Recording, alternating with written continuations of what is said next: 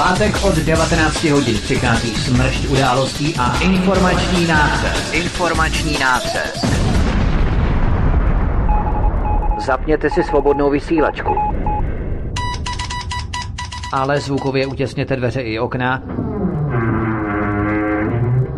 aby vás neslyšeli sousedé. Mohou vás totiž udat za poslech proti evropské propagandy.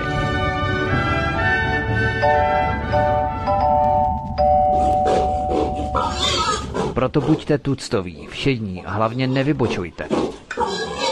Pokud vystrčíte svobodně hlavu, nemilosrdně vás pokosí motorovou pilou. Demokracie? Ano, ale pouze ta po jejich. Proto zapalte svíčky, kupte pár plišáků a semkněte se s námi v boji proti bruselskému terorismu. Šéf-redaktor z pravodejského portálu Ironet.cz pan VK komentuje aktuální události posledního týdne na vnitrostátní i zahraniční politické scéně. Z ganze Čechyše Polk jistajíme simulantní pandem. Zákulisní informace, které se nám vždy nemusí líbit. A komu tím prospějete, co? Geopolitické analýzy, rozvědky, zpravodajské služby. Buďme napřed ve vnímání informačního pole řídících mocenských procesů. Mocenský tenzor je neúprostný. Máte zaseknutý kompas na západ? Každý pátek od 19 hodin si k nám přijďte pro nový, protože nám funguje na všechny čtyři směry.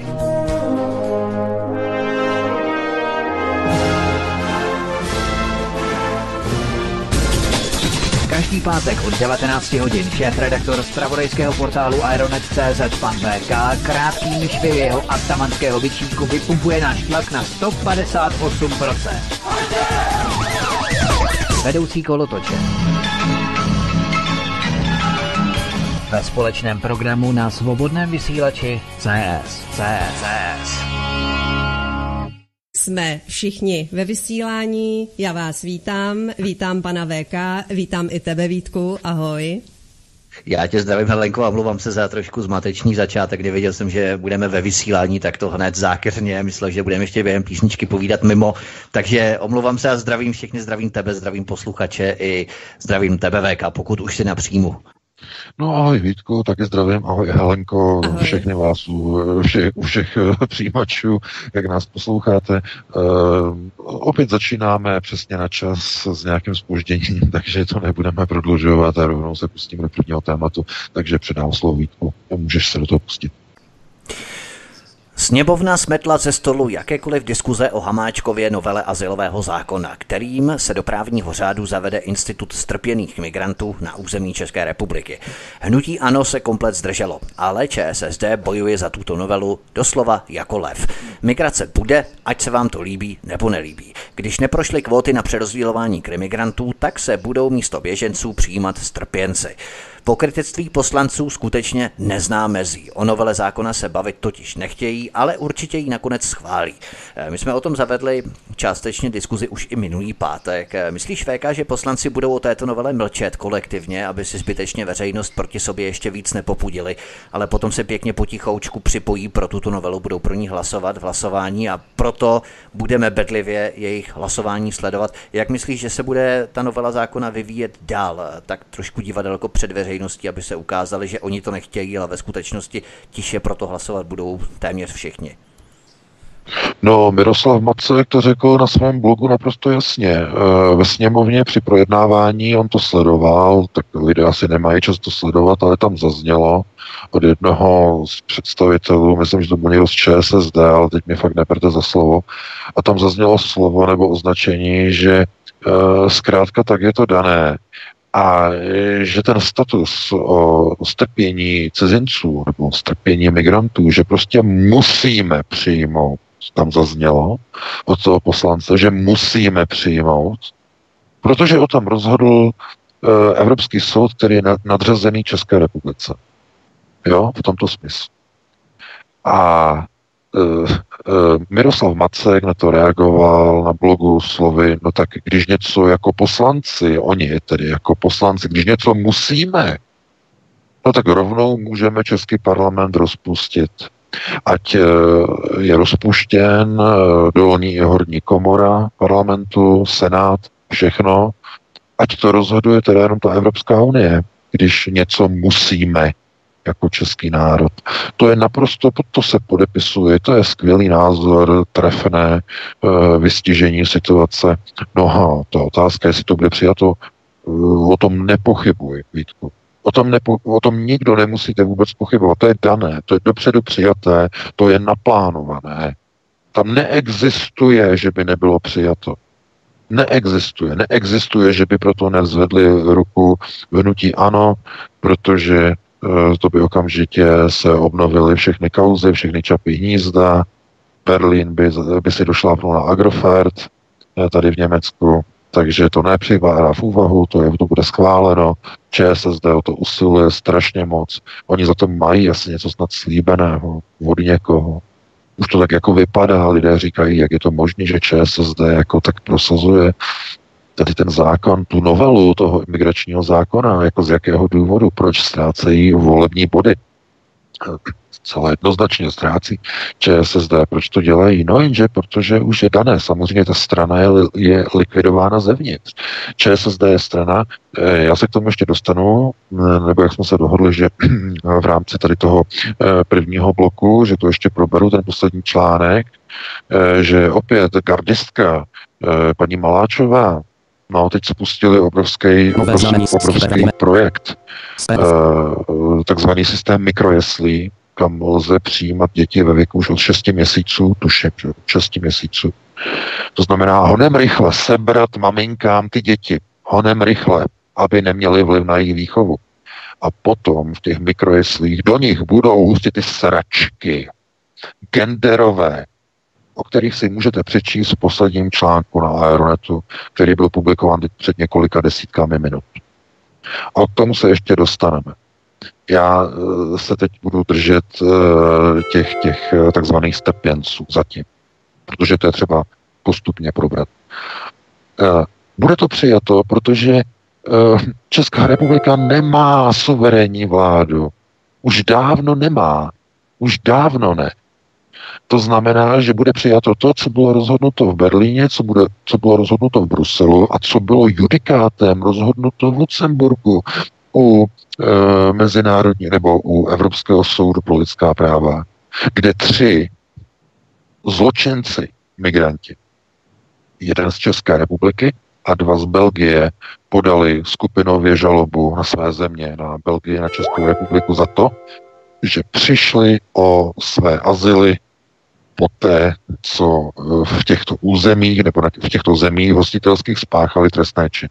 V případě eh, toho Čečence v České republice se jednalo o nějaké, eh, nějaké, nějaké, nějaké typy prostě nějakých čachrů, nějakých podvodů, bylo tam nějaké vydírání a tak dále a tak dále, takže on byl odsouzen a přišel o azyl, ale v případě těch Belgičanů nebo ne Belgičanů, těch migrantů v Belgii, tak, aby jsme byli přesní, eh, tak tam šlo daleko brutálnější činy, tam šlo já na chviličku přeruším naše vysílání, protože eh, mi tady píší kolegové, že zatím vysíláme ticho.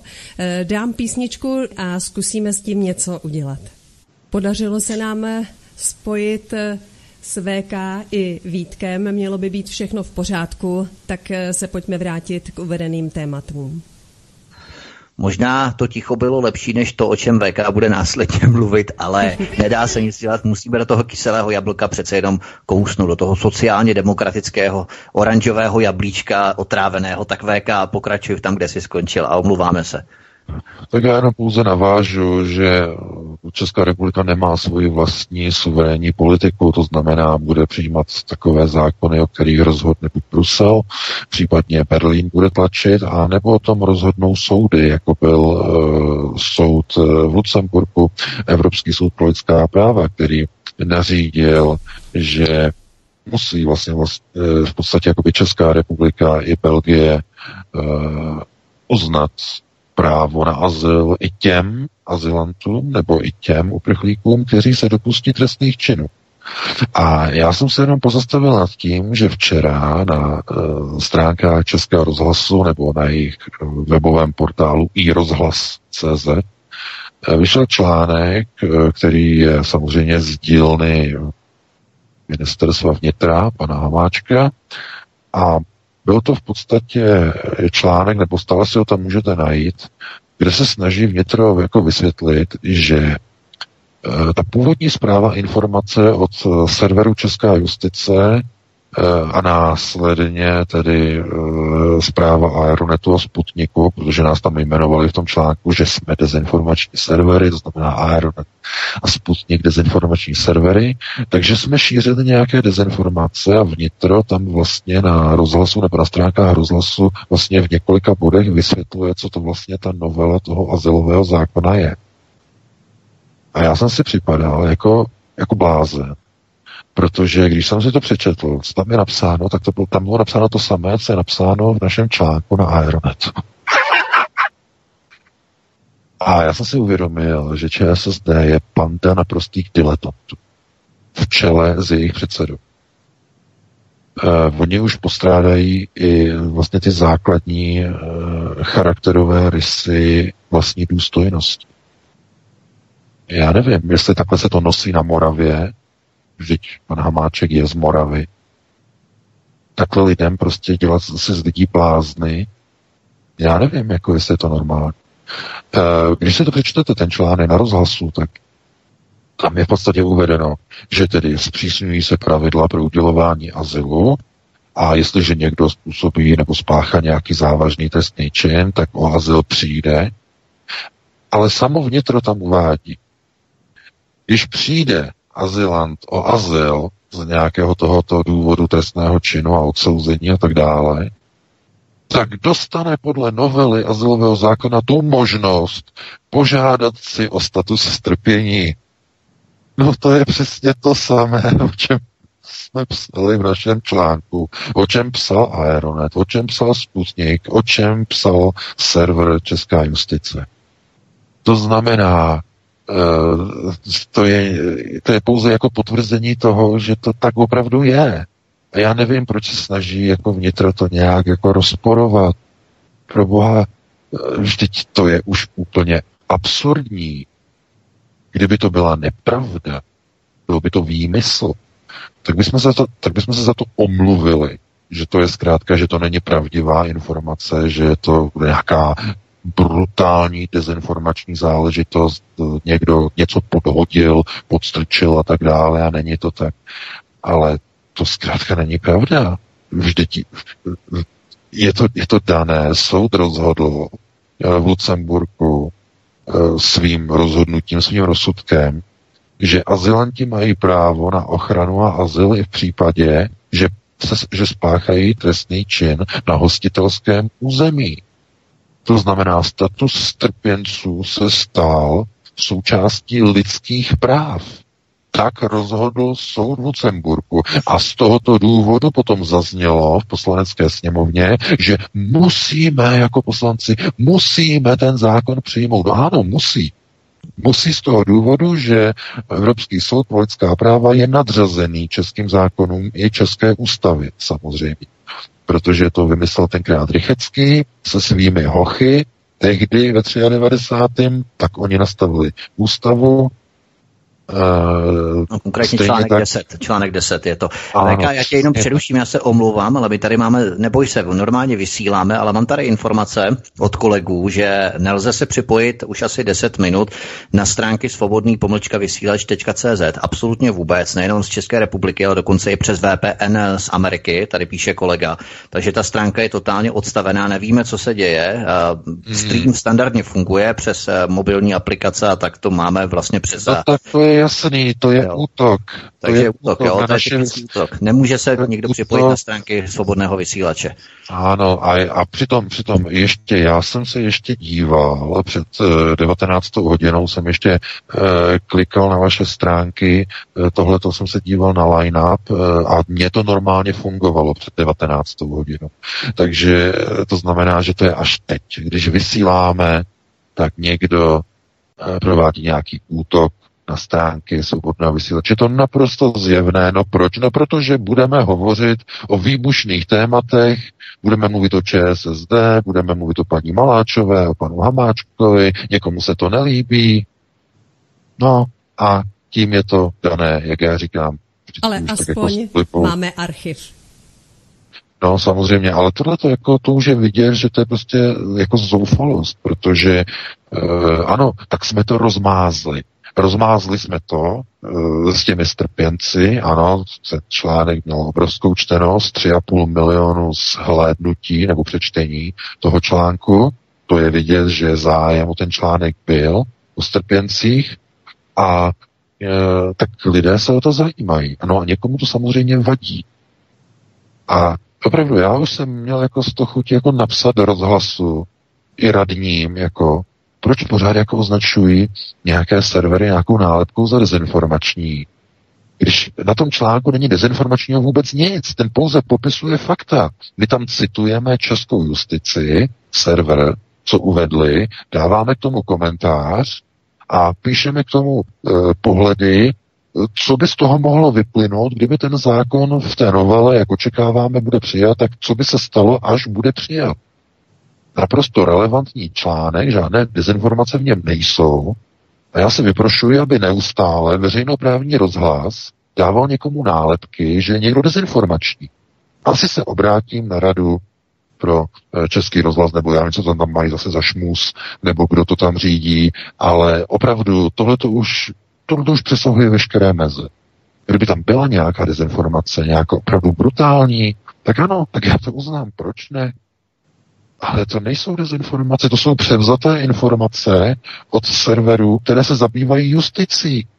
Česká justice je server, který provozují právníci. To nejsou žádní agenti uh, Vladimira Putina pro Boha. Tak od nich čerpáme. A co je na tom špatného? No a vidíte, a oni už neví jak, takže samozřejmě, takže blokují, dělají nedostupnost serveru, svobodného vysílače, nějaký útok, zahlcení serveru a tak dále. No my jsme taky měli problémy přes týden, nám hlásili uh, lidé, že se nemůžou z východní Evropy připojit. No, řešili to v datacentru, admin to řešil dva dny s datacentrem. Tohle to. Nikdo nechápal, z jakého důvodu. No a celý datacentrum bylo úplně odpojený jakoby od východních jako datových toků a tam zaznělo, no admin mi to psal všechno, mi to poslal tu komunikaci s ředitelem e, datacentra, že to vypadá na útok e, vládních služeb. Doslova tam stálo government interference. To znamená vměšování vlády do datového přenosu ze střední Evropy. No, mohutný útok, takže celé datacentrum bylo odstavené. A teď co, kdo, kvůli čemu, kvůli, eh, kvůli komu. tak doufáme, že to nebylo kvůli nám, protože to je obrovské datacentrum, kde jsou tisíce serverů a kde probíhají, kde má Facebook má servery a Amazon tam má servery a e, brokerské společnosti tam mají servery.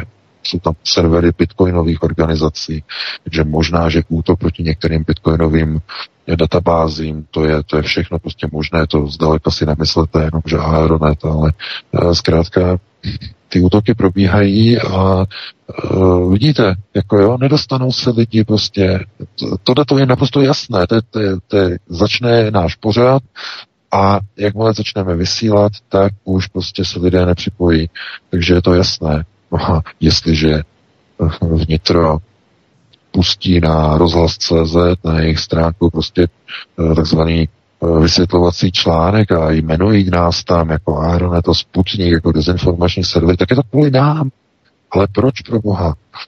Však eh, kdyby chtěl Jan Hamáček jako šéf ČSSD, tak on by tu stranu mohl dostat prostě nahoru, kdyby on chtěl. Kdyby on dělal tu politiku, tu sociálně správnou, sociálně demokratickou, kdyby konečně kopnul do pozadí uh, ten neskutečný euroliberalismus nebo neomarxistický neoliberalismus, který razí teď momentálně ČSSD, jenže on samozřejmě nemůže, protože je členem Aspen Institutu Zdeňka Pakaly, a tím je to dané a mohli bychom to tady rozebírat, proč z jakého důvodu a kdo koho poslouchá, kdo je komu podřízen a o tom už jsme mluvili několikrát. To je zkrátka velice komplikované. Do politiky se dostávají lidé, kteří, a k tomu se dnes ještě dostaneme, kteří zkrátka jsou někomu povinováni, jsou někomu zavázáni. A když dojde k hlasování, třeba o Sýrii, o tom, kdo je zodpovědný za Sýrii, tak z 200 poslanců zvednou rukou, ruku jenom, jenom pět lidí zvedne ruku pro usnesení odsuzující zahraniční vměšování do politiky Sýrie, která vedla ke kolapsu, rozvratu a k občanské válce v Sýrii. Jenom pět poslanců zvedlo ruku v úterý při tom hlasování. Byl to návrh eh, Lubomíra Volného eh, z Hnutí jednotní, takže on tam dal ten návrh, že tedy návrh usnesení poslanecké sněmovny, že poslanecká sněmovna odsuzuje vměšování zahraničních zemí do vnitřní politiky v minulosti samozřejmě, do vnitřní politiky Sýrie, která vedla k současnému stavu a k rozvratu Sýrie a ke snaze o svržení legitimně zvolené vlády Bašára Asada. No a nebyla tam dokonce jmenována ani jedna jediná země v tom usnesení, že by někdo odsuzoval Spojené státy, nebo Turecko, nebo Izrael. Nikdo tam jmenovitě, žádný stát nebyl v tom usnesení jmenován. Bylo to obecné usnesení odsuzující zahraniční vměšování do vnitřní záležitosti Sýrie. Nic jiného, tedy z politického hlediska velice korektní znění usnesení, podle mého názoru. No a podívejte se, na ten výjezd toho hlasování v tom článku ze včerejška. Podívejte se na něj.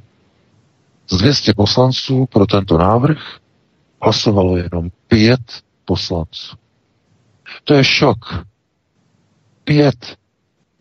To znamená, e, ano, nezařazení, mnozí tam chyběli nebo je přihlášení, to mi taky vadí, e, že jste v pracovní době a nejste přihlášení k hlasování tak uh, omluvení, když máte očko, jste omluvení, tak to je něco jiného, ale když jako jste nepřihlášení, tak to znamená, to se, to se dá vysvětlovat takovýma dvěma způsobama.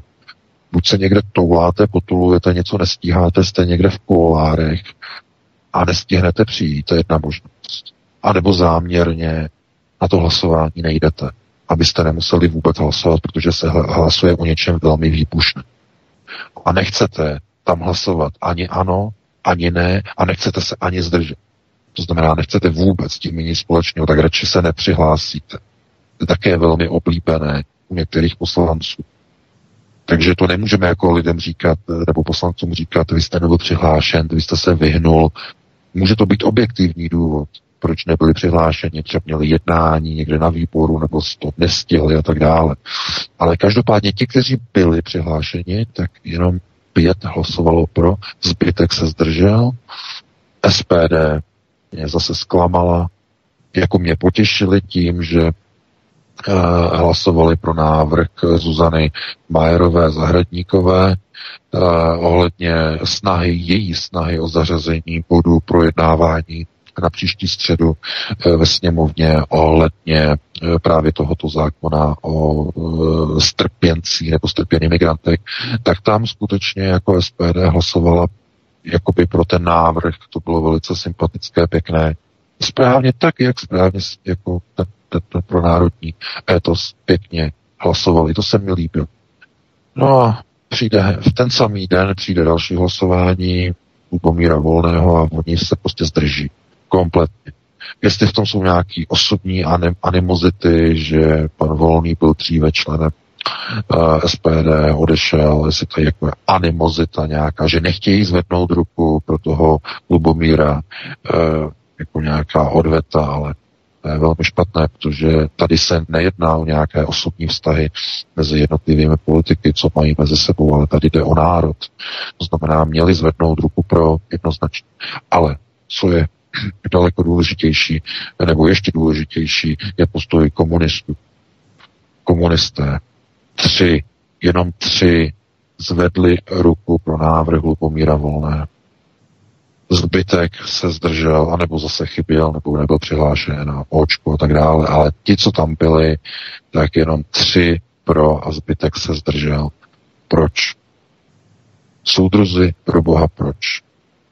Proč takovým způsobem vysíláte takovéhle e, zase nejasné signály vůči vlastním voličům?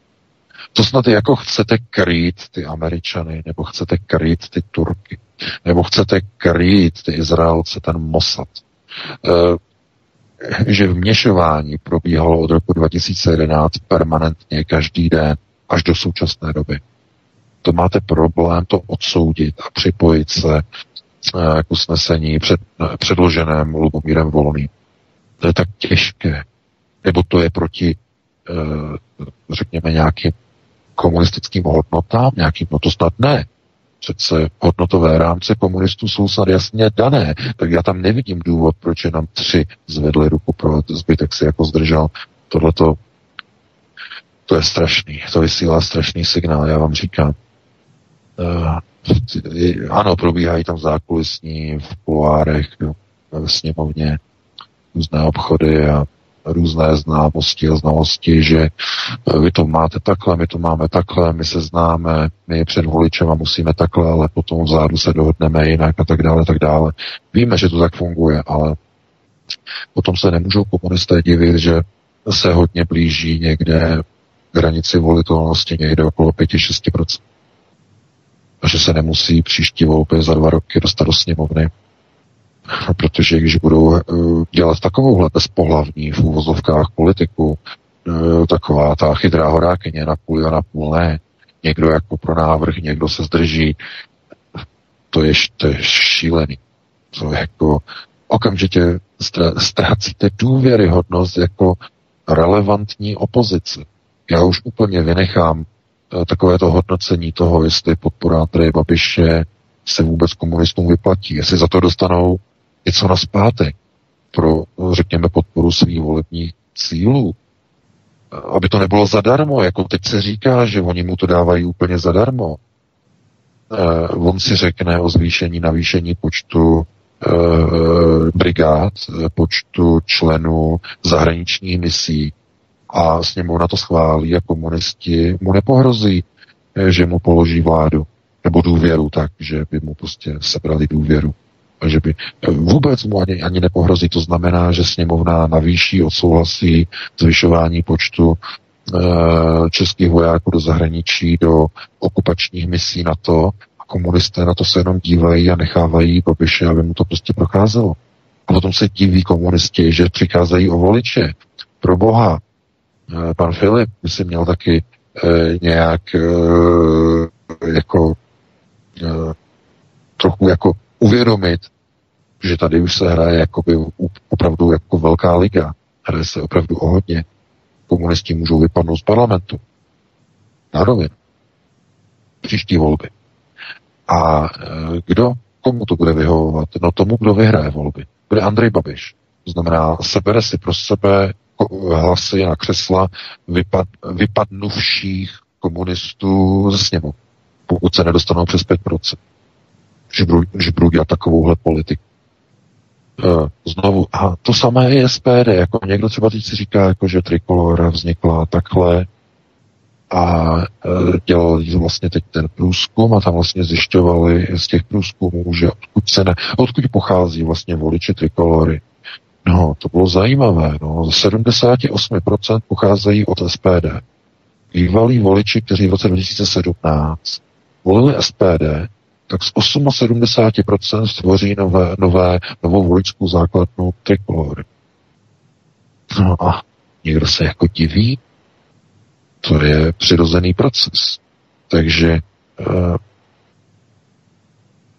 otázka je, jestli se dostane samozřejmě trikolora do parlamentu, no zatím to vypadá tak někde okolo 3-3,5%, uh, do voleb jsou ještě dva roky, takže to se ještě uvidí, ale každopádně voliči zkrátka nebudou tolerovat to, že eh, tady, já nevím, 30 let byla nějaká strana, 30 let měla svých 14% jistých a budou pořád volit 14% a pořád to budou mít takzvaně jistý. No, komunisti si asi na to zvykli, že nás budou volit vždycky, ať budeme dělat politiku takovou nebo makovou, budeme pořád mít eh, to svý jistý.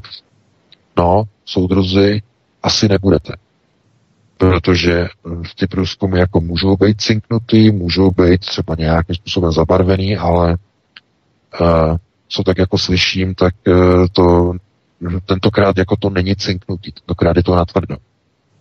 Protože když vysíláte takovéhle signály uh, voličům, a nemluvím už ani o členech, protože to, že to je úplně jiná liga, to je úplná jako deziluze, ale e, ti lidé v podstatě to pochopí. Oni nehájí naše hodnoty. To znamená, eh, jak SPD eh, se rozhodla tedy, že místo vystupování bude razit tu reformu, což bylo zjevně na nátlak Marine Le Pen.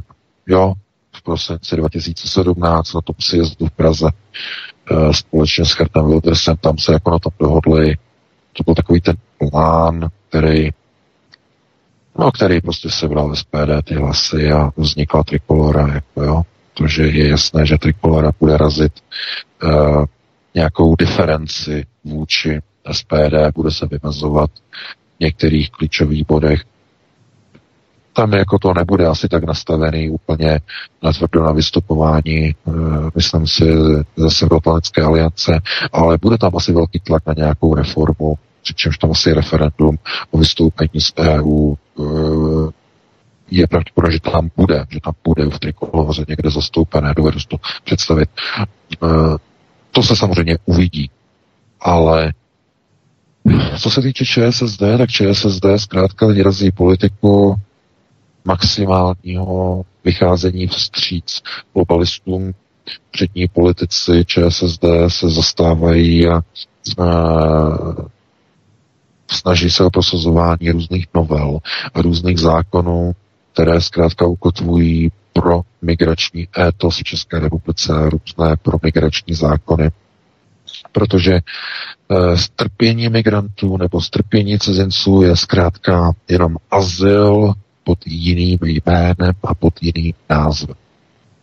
Jak řekl eh, teď soud eh, v Lucemburku pro lidská práva, ani po spáchání trestného činu azylant nepozbývá práva na ochranu a péč. Tím je to dané. Jestli si někdo myslí, že ten strpěnec, když tedy nedostane azyl, ale dostane status strpěnce, že na tom bude nějak hůř než azylant, tak je na naprostém omylu. Protože to není možné. Protože ten soud to jasně řekl, že nepozbývá nároku na ochranu ani po spáchání trestného činu. To znamená, nemůže a nesmí být strpěnec znevýhodněn vůči tomu, kdo drží oficiálně azyl.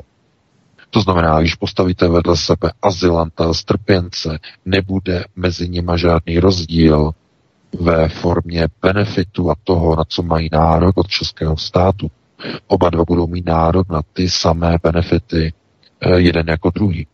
Budou slyšet pouze v tom, že ten jeden bude mít kartičku, která bude mít jinou barvu, eh, povolení k pobytu eh, jako azylant a druhý bude mít jinou kartičku s jinou barvou, s jiným popisem. Ten bude strpěnec. Takže jeden a druhý, ale oba dva na tom budou úplně stejně. Budou mít pobyt na území ČR, budou mít práva, sociální benefity, nebude v tom žádný rozdíl. Jenom politici s křivými páteřemi budou chodit na televize, budou dělat tiskovky a budou říkat, a my nemáme v České republice žádné tisíce azylantů, my jich máme jenom 12 a budou se tím zaštiťovat. Ne, ne, ne, my jsme zpřísnili azyly, my tady máme málo azylantů, ale už nebudou říkat to P. Už nebudou říkat, že máme tisíce strpěnců v republice. To už říkat nebudou. A jako, někdo si prostě myslí, že uh, jako Česká republika je v nějakém prostoru. A v čem bude ochráněná? Já jsem o tom hovořil už několikrát, už minule jsem o tom mluvil, že Česká republika nebude vystavená masové migraci, to znamená té vlnové, obrovské, že by přišlo bilion migrantů do České republiky. To nehrozí. To nebude dovoleno, protože Eh, jak říkám, Česká republika je centrem světového židovstva. To nebude dovoleno, ale to neznamená, že nebude probíhat migrace řízenou cestou a řízenou formou. Protože e, jako český národ není národem vyvoleným, je pouze hostitelem prostoru, mysteriózního prostoru, můžeme říkat okultního prostoru, takzvané Prahy. To znamená, centrum světového židovstva je v českých zemích, je v Praze a e, aby ta Praha byla stabilní, tak ten prostor okolo musí být zabezpečen způsobem, že nebude příliš rozvracen různou migrací, která by byla takzvaně příliš e, hromadně nezvládnutelná, jako nastalo tady v Německu v roce 2015. Takže to nebude přepuštěno. Ale migrace bude probíhat. Bude probíhat legální cestou, mluvili jsme o tom několikrát, pomocí víz, udělování víz různých statusů, pracovní víza, investiční víza, studijní víza, léčebná víza, dlouhodobě pobytová. To znamená, Oni přijedou, ti arabové, to jsou skauti, založí, uh, založí takzvané uh, arabské, můžeme říkat muslimské obce na jednotlivých městech.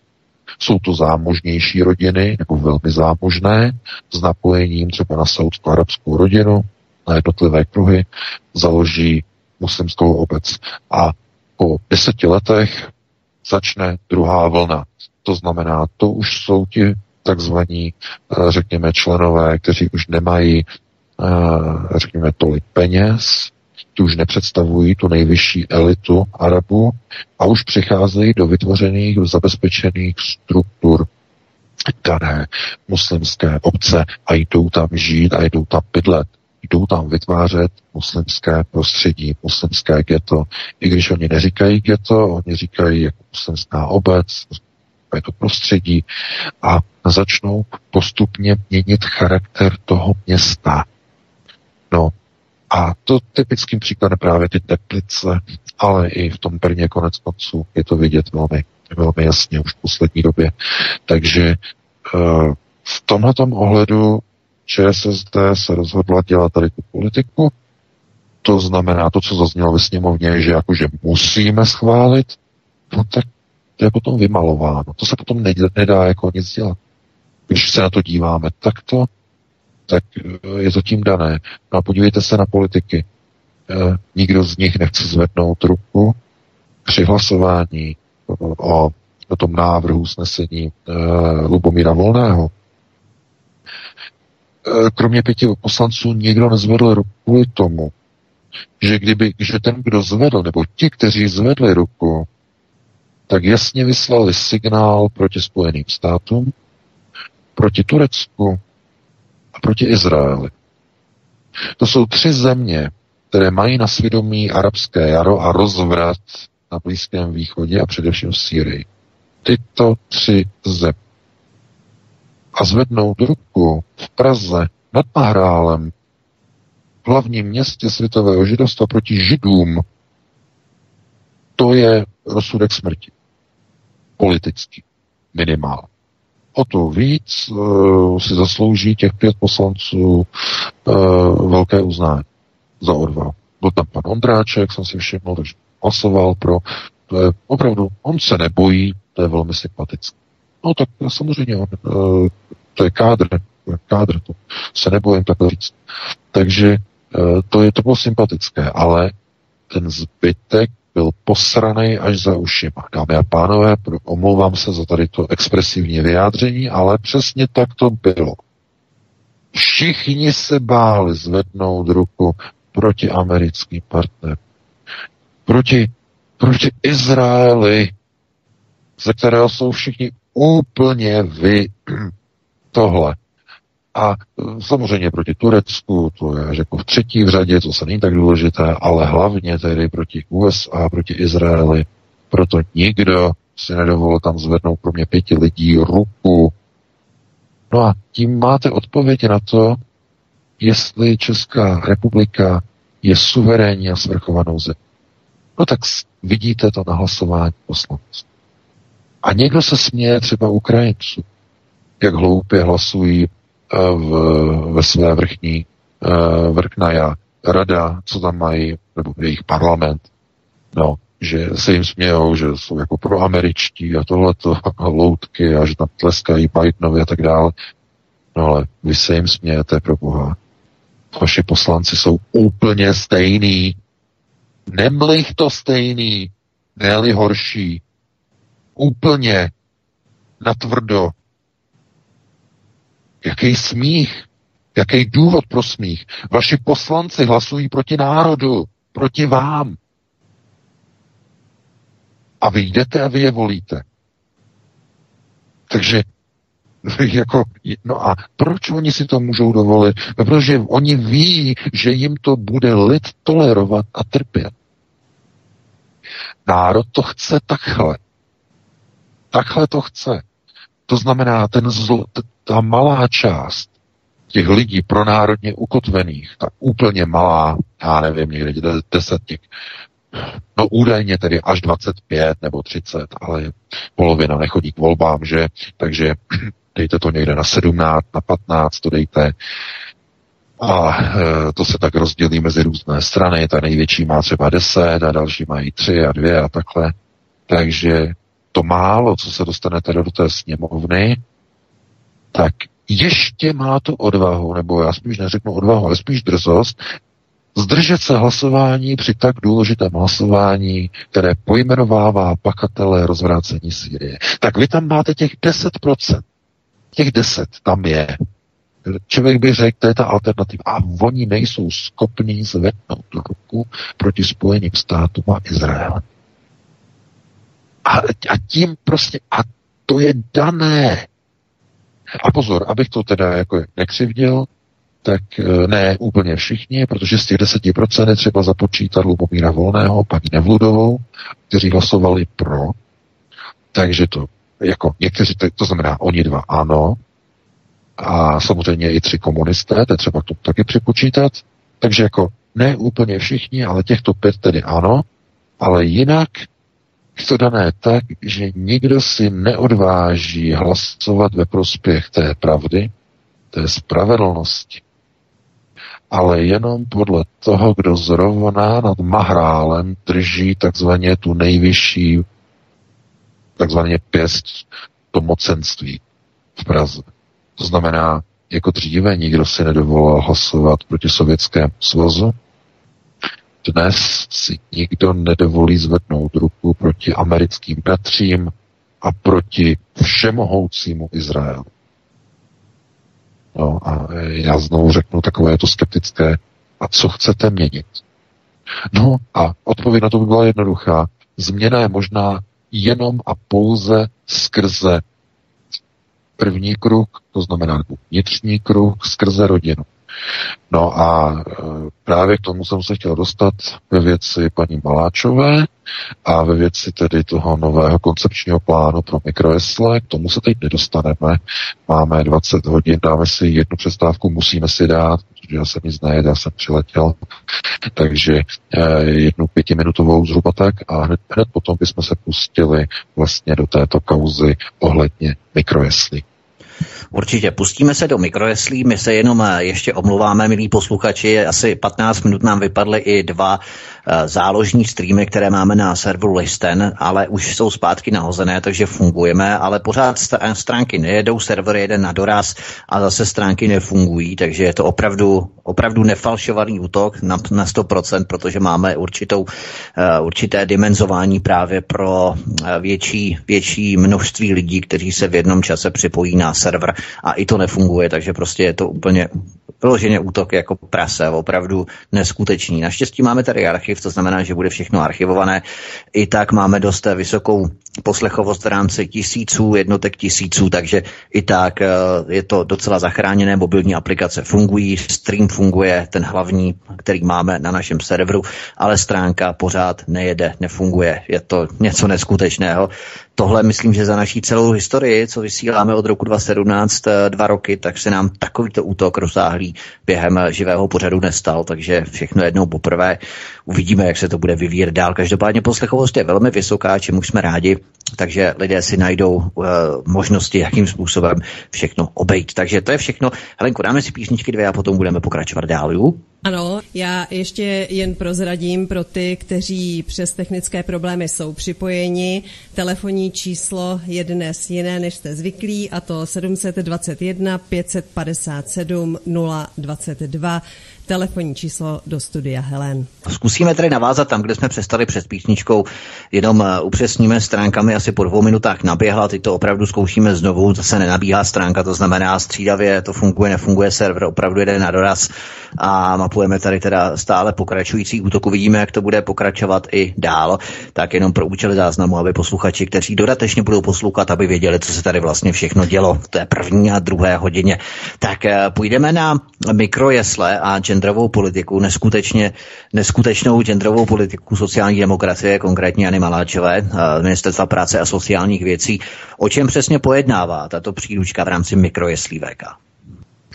No ta příručka je vlastně jakýsi provozní manuál pro soukromé jesle, takzvané mikrojesle, eh, které připravilo Ministerstvo práce sociální věcí pod vedením Jany Malášové. Eh, když se začtete do toho materiálu, dokumentu, tak zpočátku z úvodu to vypadá jako normální příručka pro provoz eh, jeslí pro ty nejmenší. Nepřipadá vám to jako nějak eh, jakoby závadné, ale až do chvíle, než se dostanete do sekce eh, takzvané koncepce výchovy těch dětí v těch jeslích.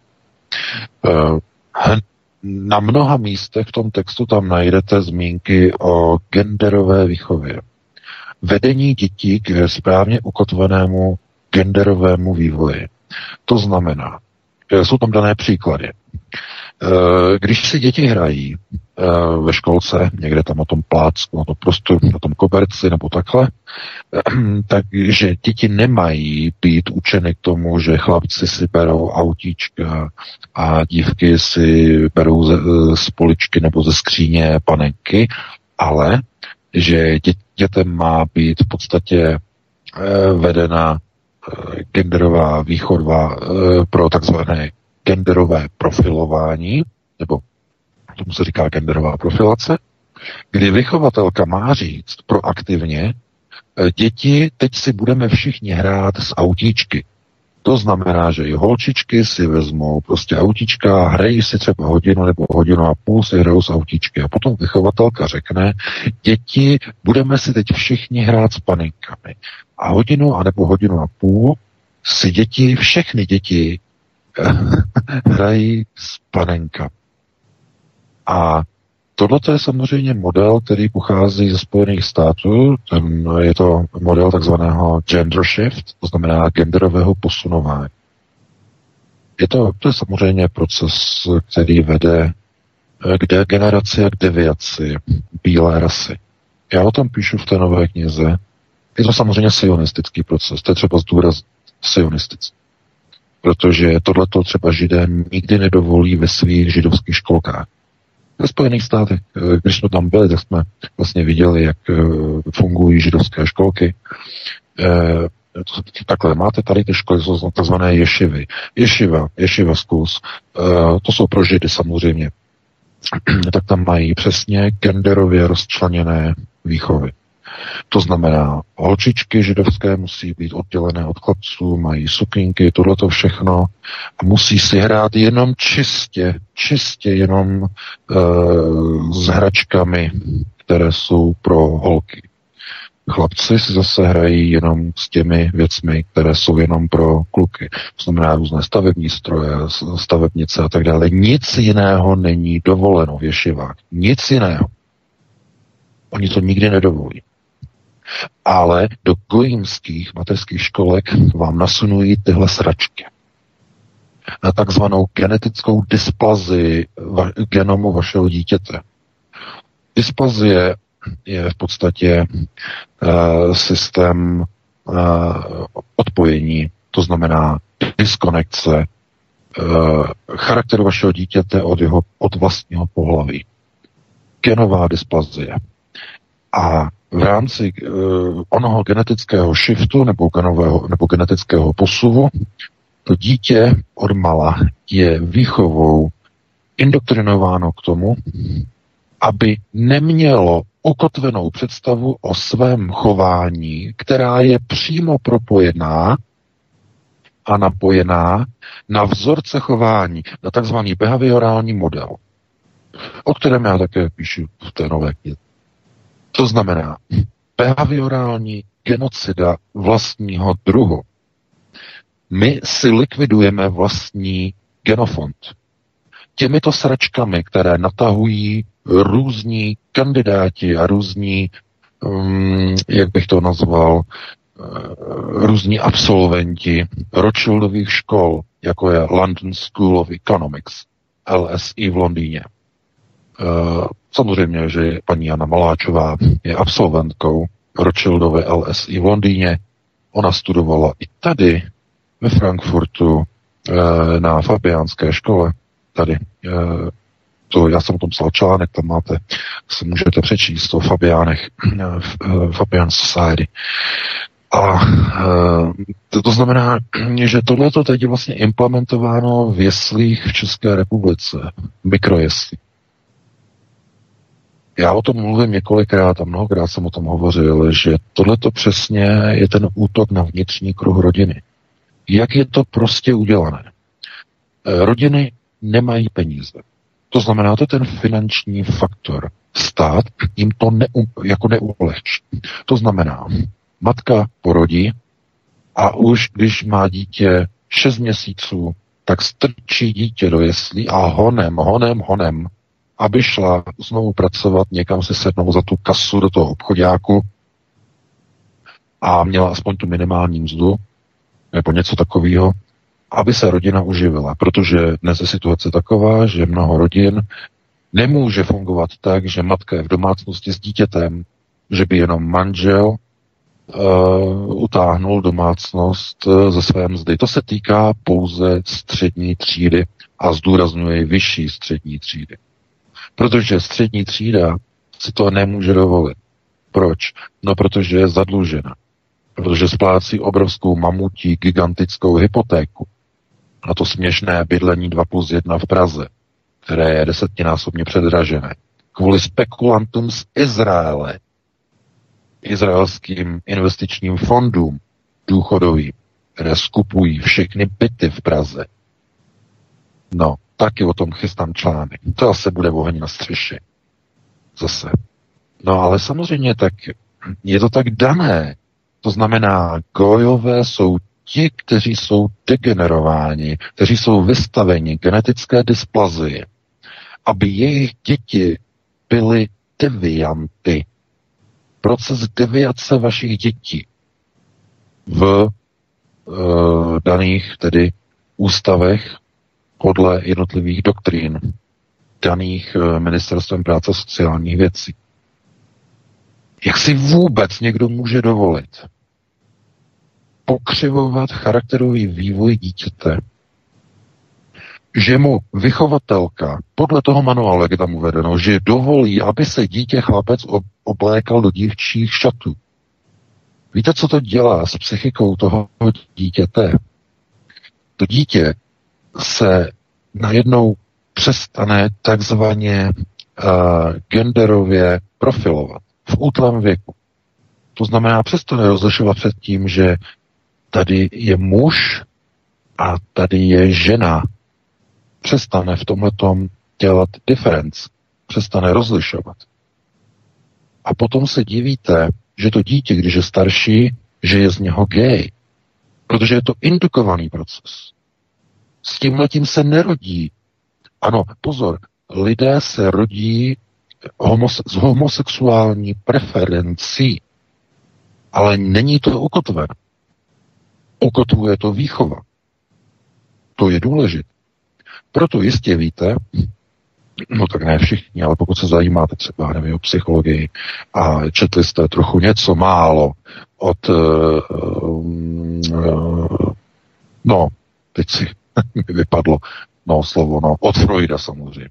Zigmunda Freuda pokud jste četl, tak on vlastně tvrdil, že každý muž za život několikrát experimentuje s homosexualismem, ne, teda ne s ismem, ale s homosexualitou. A stejně tak žena je přitahováno, přitahována někdy během svého života k experimentování uh, s homosexualitou. A uh, Freud to vysvětloval tím, že to je vlastně dané geneticky, eh, protože každý člověk má v sobě geny z matky, z otce. A ty geny jsou v určité prevalenci, to znamená, že něco převažuje. Ta prevalence může být značná, může být menší. Ale platí, že takzvané kognitivní vnímání, řekněme, prostoru je v podstatě jako, jakousi zpětnou vazbou toho, jak dítě vnímá vzory chování, ale behaviorální vzorec je daný výchovou v rodině. To znamená, že pokud rodina, nebo když rodina není a místo toho vychovává dítě paní v jeslích, tak když ten vzorec je od útlého dětství stanovený takzvaně dysplaticky nebo systémem dysplazie, kdy dochází k, k rozpojení, řekněme, onoho systémového kloubu mezi e, tělem a mezi psychologií malého dítěte, to znamená takzvaná ta pohlavní identita, pokud se rozpojí, tak následkem této dysplazie vzniká právě ten genderový posun. A, to, a jak vypadá genderový posun, vidíte na těch fotografiích v posledním článku, ze kterých je na zvraci. Tam vidíte toho chlapce, jak si hraje s tou panenkou. A tam má tady to ty vlasy a tady to a tam si hraje a tak dále a tak dále. No, to je přesně ono. Protože to dítě si nevytvořilo, nebylo, nebyl mu vštěpen ten vzor, ten behaviorální model v jeho útlém dětství. Respektive byl mu vštěpen, ale chybně. Mediálně, genderově, feministicky bylo dítě přeprogramováno do stavu deviantního chování. A tohle to provádí Ministerstvo práce a sociální věcí. Já doufám, že nikdo teď už si neodváží dát dítě do systému jeslí v České republice. Doufám, že nikdo není takový sebevrah, že by zlikvidoval své vlastní dítě. Tohle to vám dělá ČSSD. Přesně tohleto. Protože vy jste jí to dovolili. Vy jste jí tam navolili, tu ČSSD aby vám likvidovala a prováděla deviace na vašich dětech. Protože přesně ten dokument, kdyby se přeložil do angličtiny, tak bude přesně odpovídat uh, systémům škol ve Spojených státech, které tohleto přesně razí a ze kterých si někdy my utahujeme, že američani jsou střelení, co tam u nich probíhá ve školství za procesy. Ne, ne, ne, je to už i v České republice. No a kdo to řídí? Jaký největší kádr? No absolvent Rothschildovy LSI. Absolventka, abych to řekl genderově správně. Absolventka LSI v Londýně. Rothschildovy LSI. No a, jako, a zase bych mohl jako zakončit, no vidíte, a tím je to dané. No, a proč židé si brání a chrání svoje děti v ješivách? A nedovolí jim, dokonce je seřežou a profackují když eh, vykazují e, nějaké jevy takzvaného opačného genderového chování. No tam to, to je výchova, to, to, to se nedá ani tady jako popisovat, na to nemáme ani čas.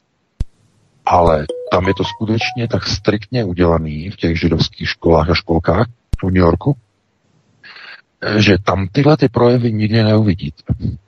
No ale proč ty firmy, židovské firmy, Mattel je židovská firma samozřejmě v rukách židovské rodiny.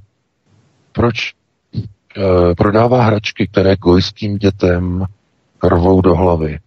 Znovu to zopakuji tím slovem, tyhle sračky. No, protože, jak píšu v nové knize, cílem je genocida bílé rasy. Genocida. Se vším všudy.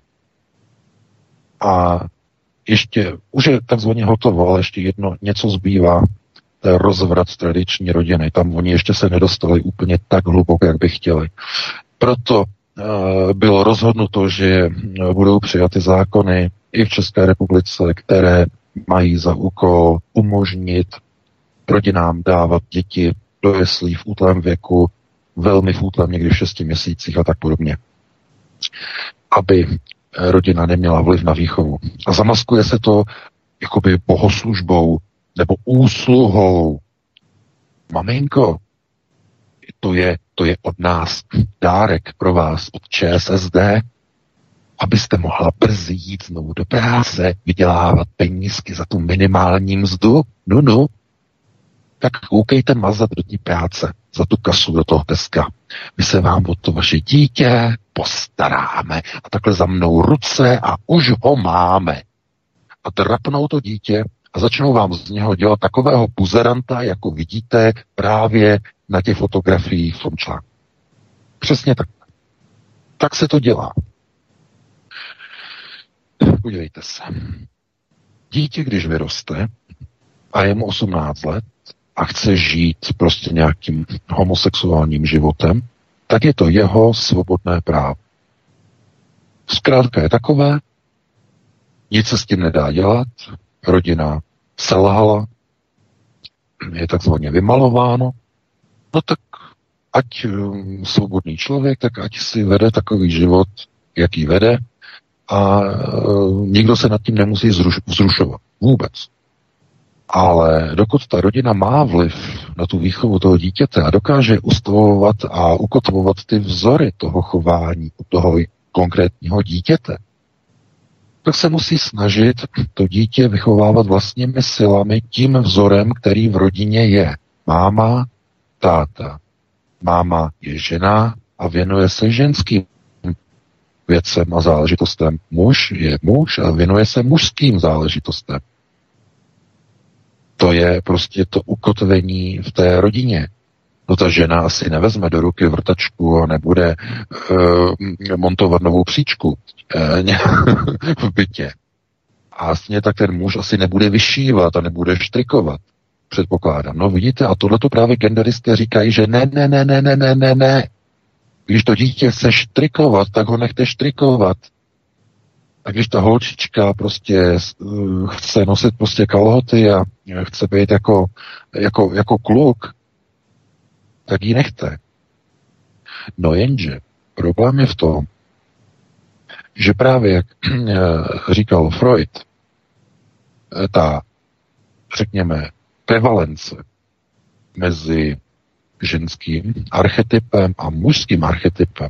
U malých dětí, mluvíme o malých dětech, ne o dospělých, to už ne, ale u malých dětí je někdy tak strašně malá, odlišná, že když nedojde k tomu behaviorálnímu ukotvení, to znamená k ukotvení behaviorálního modelu e, malého dítěte, tak se z něho, e, tak to hrozí, že se z něho stane e, takzvaně posunutý genderový objekt. To znamená, že místo chlapce je to dívka. Protože genderově se posune v prevalenci do toho ženského archetypu. Protože proč? Je mu to dovoleno a je k tomu navíc veden vychovatel.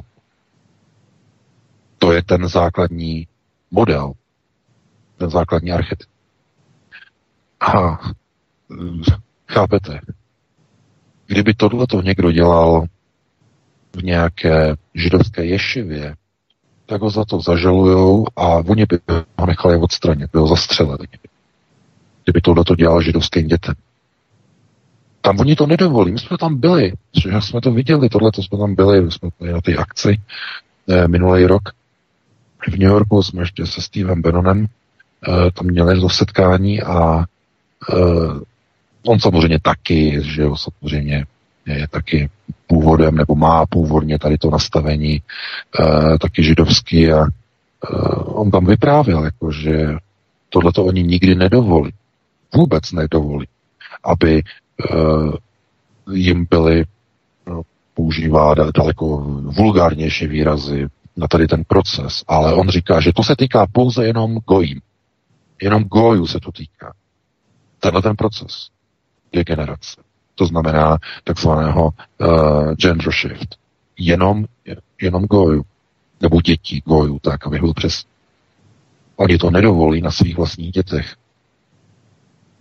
No, to jsou brutální informace, to potom se nemůžete divit, že prostě někdo blokuje a někdo se snaží, aby se lidé nedostali na svobodný vysílač, protože já tady odhaluji už některé hodně tvrdé věci, které se nedočtete na českém mainstreamu. Oni nechtějí, aby lidé se dozvídali tyhle informace.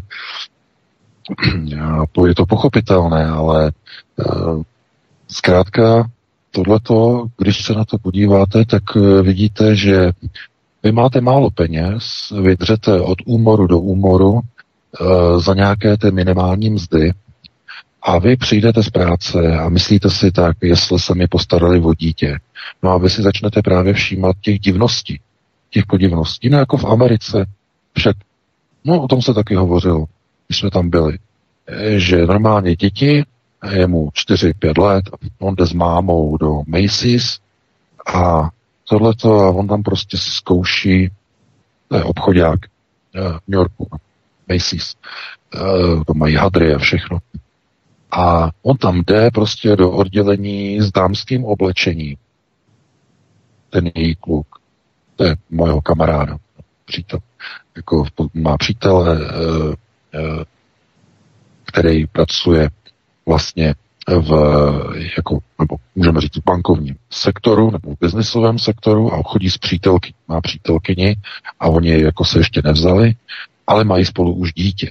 No.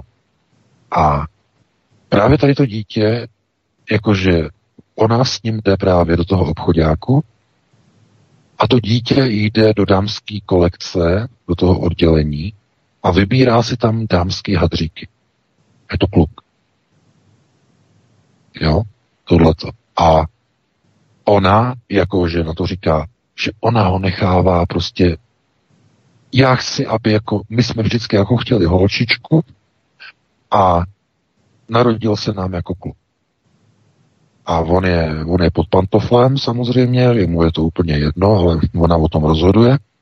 A jakože prostě z, z ní, prostě, nebo z něho, ona, ona ho oslovuje jakože, že, že je ona, ale on je kluk a normálně je naučený jako holka.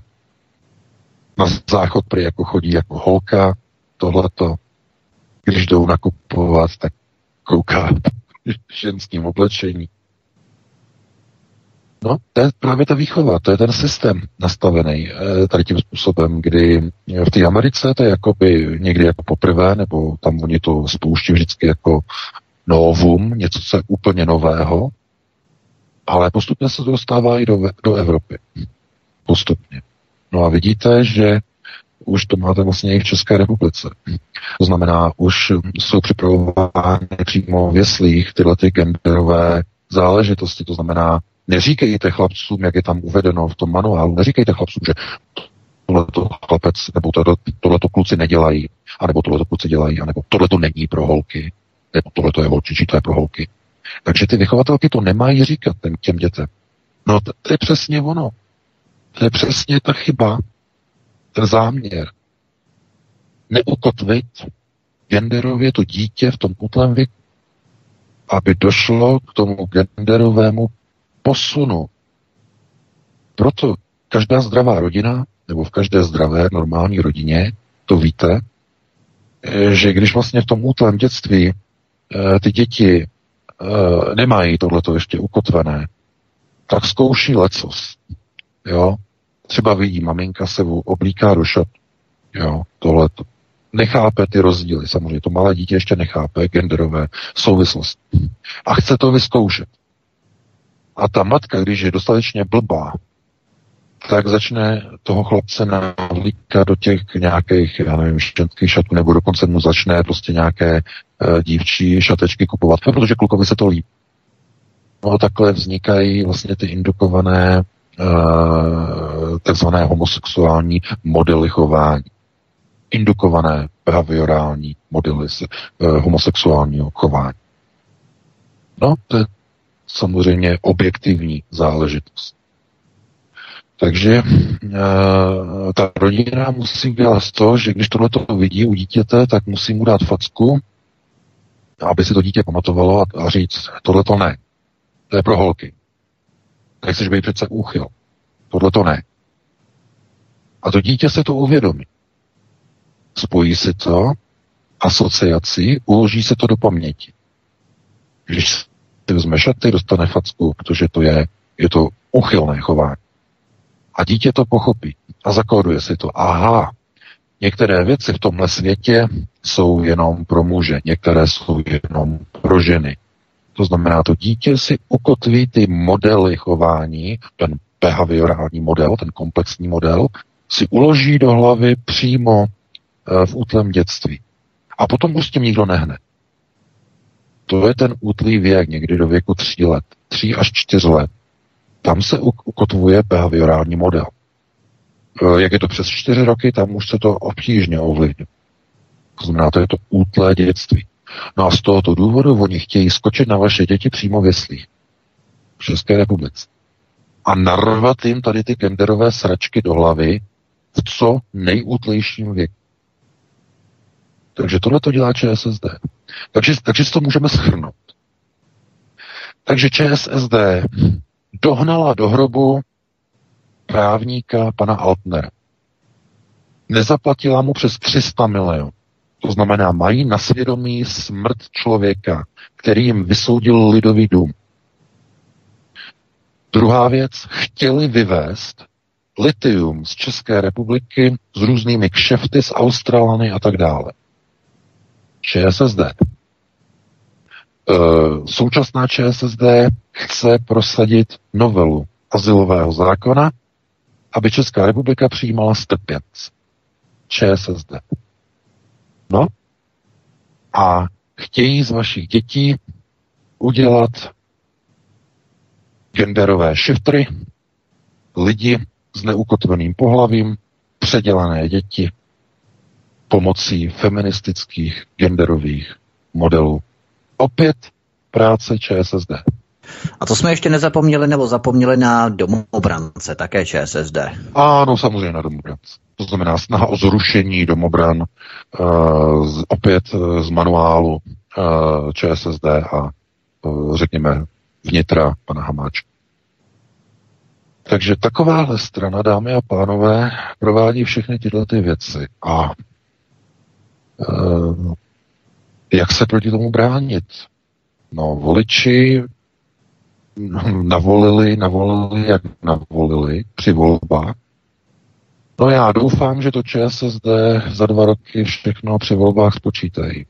Ale nedělám si žádné iluze. E, protože, jak říkám, e, ty informace, které my tady pouštíme, my publikujeme, nebo alternativa publikuje, e, tak ta oslovuje jenom část některých lidí, a mnoho těchto informací se vůbec k voličům ČSSD ani nedostane. Takže někdo by řekl, která strana je nejvlasti zrádnější v České republice. Někdo řekl, no tak to je jednoznačně ta ČSSD. Když to dáme jakoby nějak do nějakého palíčku, tak eh, to, co jsme vyjmenovali, tak ČSSD na prvním místě. Já bych vás jenom pozornil, že abyste to neházeli jenom na ČSSD, protože uh, tam v té poslanecké sněmovně je realita taková, že jeden je za 18 a druhý bez dvou za 20. To znamená, všichni tam jedou tyto procesy nebo tyto podobné procesy, všichni společně to, že někdo je viditelnější při těch procesech, to znamená, že to více na ně vypadává, že to dělají hloupějším způsobem, nebo ne hloupějším, ale více viditelným způsobem, že my si to všimneme na alternativě, to je jiná věc samozřejmě. Ale my určitě si všímáme, že vidíme, že hnutí ano, jde na ruku americkým neokonům a navyšování, navyšování zahraničních misí a vydání Evgenia Nikulina do Spojených států a porušování uh, azylové ochrany, ve které on se nacházel a tak dále, a tak dále. To znamená, to bychom našli ve spoustě jednotlivých uh, stran, modelů a tak dále, ale zkrátka platí ona hlavní zásadní premisa, že aby byla nějaká změna, aby někdy došlo ke změně, tak je třeba, aby národ si uvědomil, že změna probíhá zásadně vždycky z rodinného kruhu.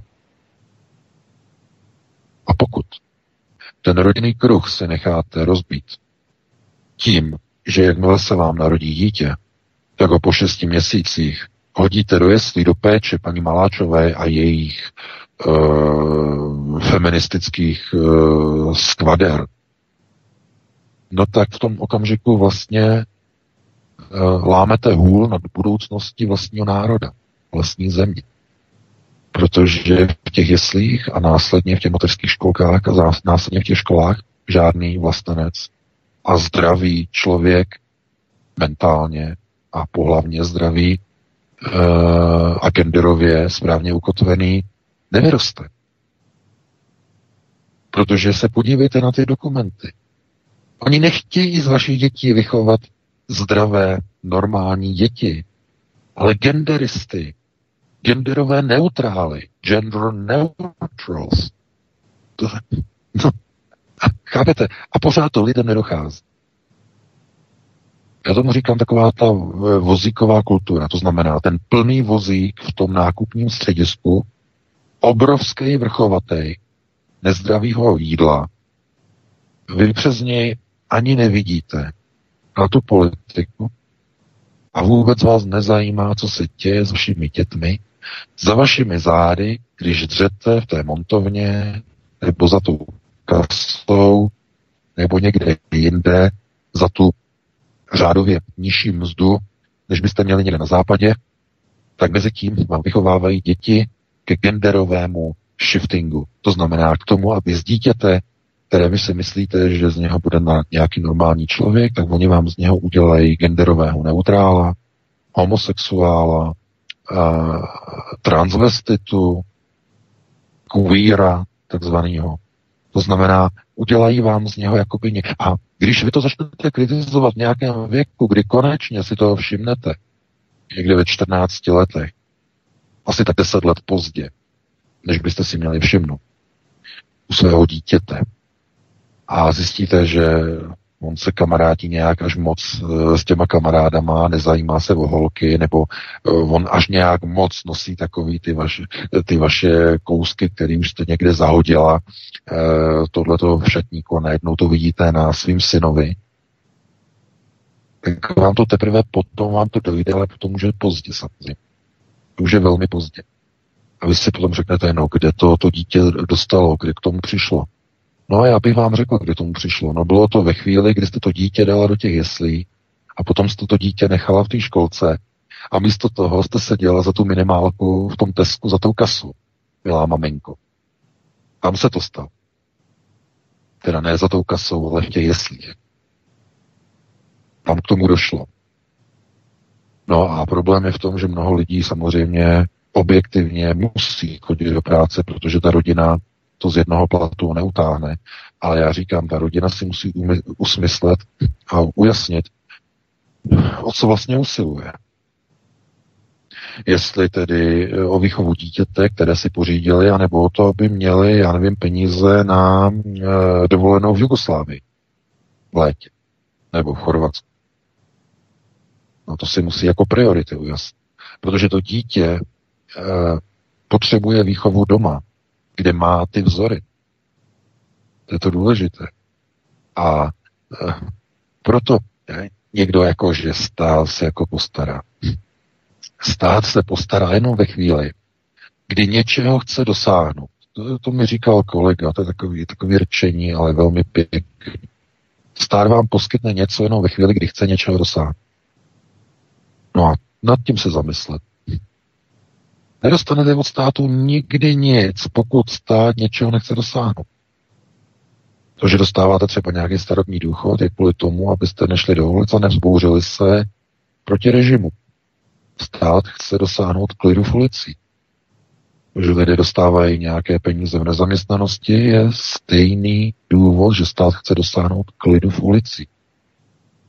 To znamená, ten stát není pro vaše dobro, a jestli si myslíte, že někdo zakládá jesle, nebo ne, že stát, to zakládají soukromé organizace, ale berou dotace od státu, mikrojesle a tak dále, s povolením samozřejmě, eh, tak ty nevznikají za účelem nějakého dobra, ale protože stát chce něc, něčeho dosáhnout s vaším dítětem.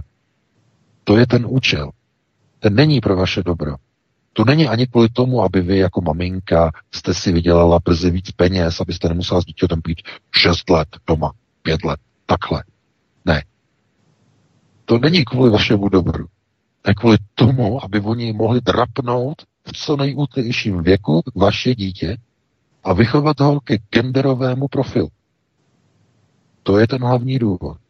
Nečekejte žádné milodary od státu. Stát vám jde po krku. Na příkaz sionistů samozřejmě. Jde po krku vašim dětem. No, takže já bych tady to ukončil, předal bych ti slovo Vítku a ještě bychom se pustili do třetího tématu. Doufám, že to stihneme. Máme 48, tak uvidíme. Já si myslím, že bychom to mohli VK stihnout a podíváme se přímo do Německa, protože to si myslím, že je téma a záležitost, která vevodila tento týden médiím, stejně tak jako Sýrie a Turkové, Turci, Kurdové a tak dále. To jsme, myslím, probrali dostatečně, ne, nejsem si teď jistý, ale Myslím, že třeba jestli se i na to bude někdo další hodinu ptát, takže bychom třeba eh, právě to Německo probrali, protože eh, teroristický útok v Hale byl zinscenovaný od začátku až do konce. Muž nestřílel ze skutečné brokovnice, ostré patrony, ale vytiskl si plastovou zbraň na 3D tiskárně a jako náboje použil zábavní petardy. Místo granátů házel dělobuchy turecké výroby. Organizace SITE měla video k dispozici dříve, než se dostalo na Twitch. Video je panované ovšem, protože cenzuruje jednu zásadní větu střelce. Ukazuje střelbu slepými patronami v restauraci, žádné broky, žádné potrhané oblečení, žádné stopy na zdi. Jediné, co bylo pravé, byla střelba broky do zamknutých dveří synagogy.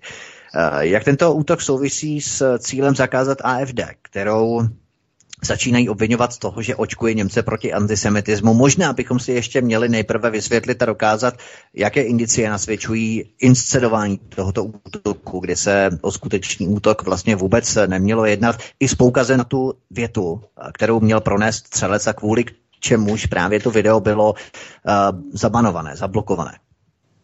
No, to je zásadní, protože uh, to video právě je banované a nemá se k nikomu dostat vlastně s tím účelem aby eh, lidé neviděli ten obsah, jakým způsobem je absurdně zinscenovaný. Tam totiž není žádná brutalita. Proč? Jednoduše. Přestože tam probíhá masová brutální střelba, tedy jako údajně, si máte myslet, že probíhá, tak tam nikde není žádná krev. Takže brutální to vůbec není. Tam zazní čtyři výstřely, že napadne na zem a když eh, potom eh, uniknou fotografie z místa toho činu, ona tam ležela několik hodin, měla prostřílená záda v uvozovkách, eh, tak tam nikde z ní nevytéká žádná krev, nikde tam ne, ta silnice je nakloněna. Jo, dámy a pánové, no, tam podívejte na ty fotografie, nebo i na Google se podívejte. Je tam sklon směrem jako ke kanálu vedle eh, po kraji silnice. To znamená, kdyby někdo byl zastřelen, tak z něho začne vytýkat krev. Člověk má v těle 6 litrů krve. Já vám garantuji, to samozřejmě nebudu nikoho navádět, aby se střílel, ale jakmile se někdo střelí, tak z něho začne eh, se krev, která teče, no ne do vzduchu, teče na zem a vytéká a gravitace podle toho, jak je sklon silnice, tak by eh, celé to místo bylo v tratolišti krve není tam nic. Takže e, jako e, tohle to můžou vyprávět někde nějaké pohádky. Je to to samé úplně jako v Christchurch, kde také nebyla žádná krev. VK, já tě přeruším, ale proč si takhle nabí, nabíhají na vidle, když je úplně jasné, že to i základní školák uvidí, že prostě tam žádná krev není, je tam něco divného. Neuvidí, Vítku. Právě proto oni to banují. Neuvidí. Jim stačí, že ovládají mainstreamová média, která to neukážou. A tím je to dané. Tady se, tady, pozor, tady se zaměňují koncepty.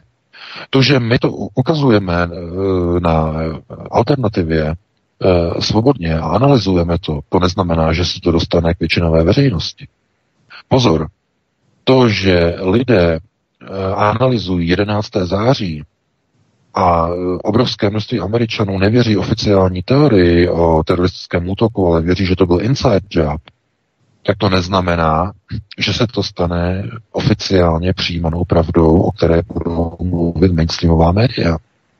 I kdyby v Americe 50% Američanů nebo 60% Američanů, 70% Američanů věřilo, že to byl inside job, dokud budou americká a židovskými rodiny vlastněná média říkat o tom, že to udělali nějací arabové ze Saudské Arábie, tak do té doby to bude pravda taková, jakou říkají tato média. To znamená, jim stačí to, eh, to video z Hále pouze cenzurovat. Nedávat to před oči mainstreamového diváka. To jim stačí k tomu, aby mohli pokračovat ve svém lživém narrativu. To, tím je to dané. Ano, určité procento lidí jde na alternativu a zjistí si informace z alternativ. Ale jim to nevadí, protože oni kontrolují mainstreamová média, mainstreamový narrativ a to jim stačí. Lidi, kteří řeknou, bylo to takhle, takhle, označí za dezinformátory, za konspirátory, případně za Putinovy agenty a tak dále. Takže to je ten hlavní rámec. Proto lidé třeba říkají, že kdyby třeba došlo někde k nějakému spiknutí v rámci 11. září, že přece lidé by o tom začali mluvit, dostalo by to, dostalo by to na veřejnost. Že? No ale ano, však se to dostává na veřejnost. Však svědci pořádají přednášky ve Spojených státech o tom, že to bylo jinak. Veřejně píšou o tom knihy, vysílají o tom na alternativních rádiích. No a stejně je to hluby platné. Chápete? Vy totiž znovu nechápete ten koncept. Teda ne všichni, ale někteří nechápete ten koncept. Pravda je to, o čem vysílá večer mainstreamová televize. To je pravda pro tyto lidi, pro veřejnost. No a když kontrolujete mainstreamová média, tak můžete vysílat fiktivní realitu 24 hodin denně. Můžete eh, si vyrábět vlastní verzi reality, vlastní pravdu a vydávat ji za realitu, za fakta. No takhle to dělá Česká televize každý den. Takhle to dělá CNN každý den. Takhle to dělají všechna evropská média každý den. No když se podíváte na vlastnické struktury médií, všechny se schází u několika desítek židovských rodin. Všechny kompletně. Od New York Times, Washington Post, CNN, Warner Brothers, všechno končí AFP, Reuters, AP, všechny končí u několika židovských rodin v majetkových strukturách. Takže oni rozhodují to, co je pravda, to, co je realita. Vy můžete natočit video přímo, které prokáže, že tam někdo v těch budovách WTC že tam podřezával nosníky v těch mrakodrapech, že tam nějak přeřezával, narušoval, zeslaboval. I kdybyste měli video, které to ukazuje, tak oni ho budou ignorovat. Oni řeknou, je to fake. Jsou to nějaké jiné nosníky, je to někde jinde. A nic si nepomůže. I kdybyste měli 100 svědků, oni řeknou, no to je organizace Putinových agentů, která se snaží dezinformovat o 11. září a mají na vás nálepku, je hotovo. To je to samé, jako když chcete třeba do české televize protlačit někde a nějaké informace o té vyšetřovací komisi 11. září ve Spojených státech, která tak jako tak nějak se těžce rodila, rodí a má něco prostě jakoby otevírat nějaké uzavřené kauzy z 11. září, no tak jim stačí o tom neinformovat. Oni mlčí. To znamená, tohle je proces, který... No a co myslíte ve Spojených státech? To samé. O tom informuje pouze alternativa. Alex Jones o tom informuje, uh, Paul Craig Roberts o tom informuje, no a to je všechno. Nebo ne všechno, ale jenom alternativa v Americe. Main, na mainstreamu ticho po pěšině, tam se o tom vůbec nemluví.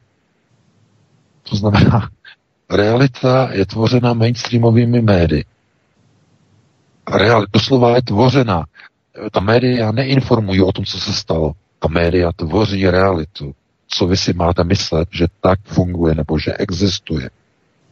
No a z tohoto důvodu je tedy i ta inscenace v hale je prostoupena nesmysly. Uh, vyjmenovávat tady je naprosto absurdní, ale já jenom velice krátce. Jestliže tedy jdete vystřelit v brokovnici, která je tak slaboučká, eh, že broky z ní se jenom zalepí a zapíchnou do dřevěných dveří a policisté potom, když přijdou nožíkem, ty bročky eh, lehce vyloupnou, protože jsou tak eh, mělce zapuštěné do toho dřeva, že kinetická energie těch patron pro kovnici musela být tak nízká, že se nejednalo o střelný prach nebo střelný, střelný prach pro muniční účely, ale jednalo se naprosto zjevně i z těch uh, videozáběrů o uh, pyrotechniku.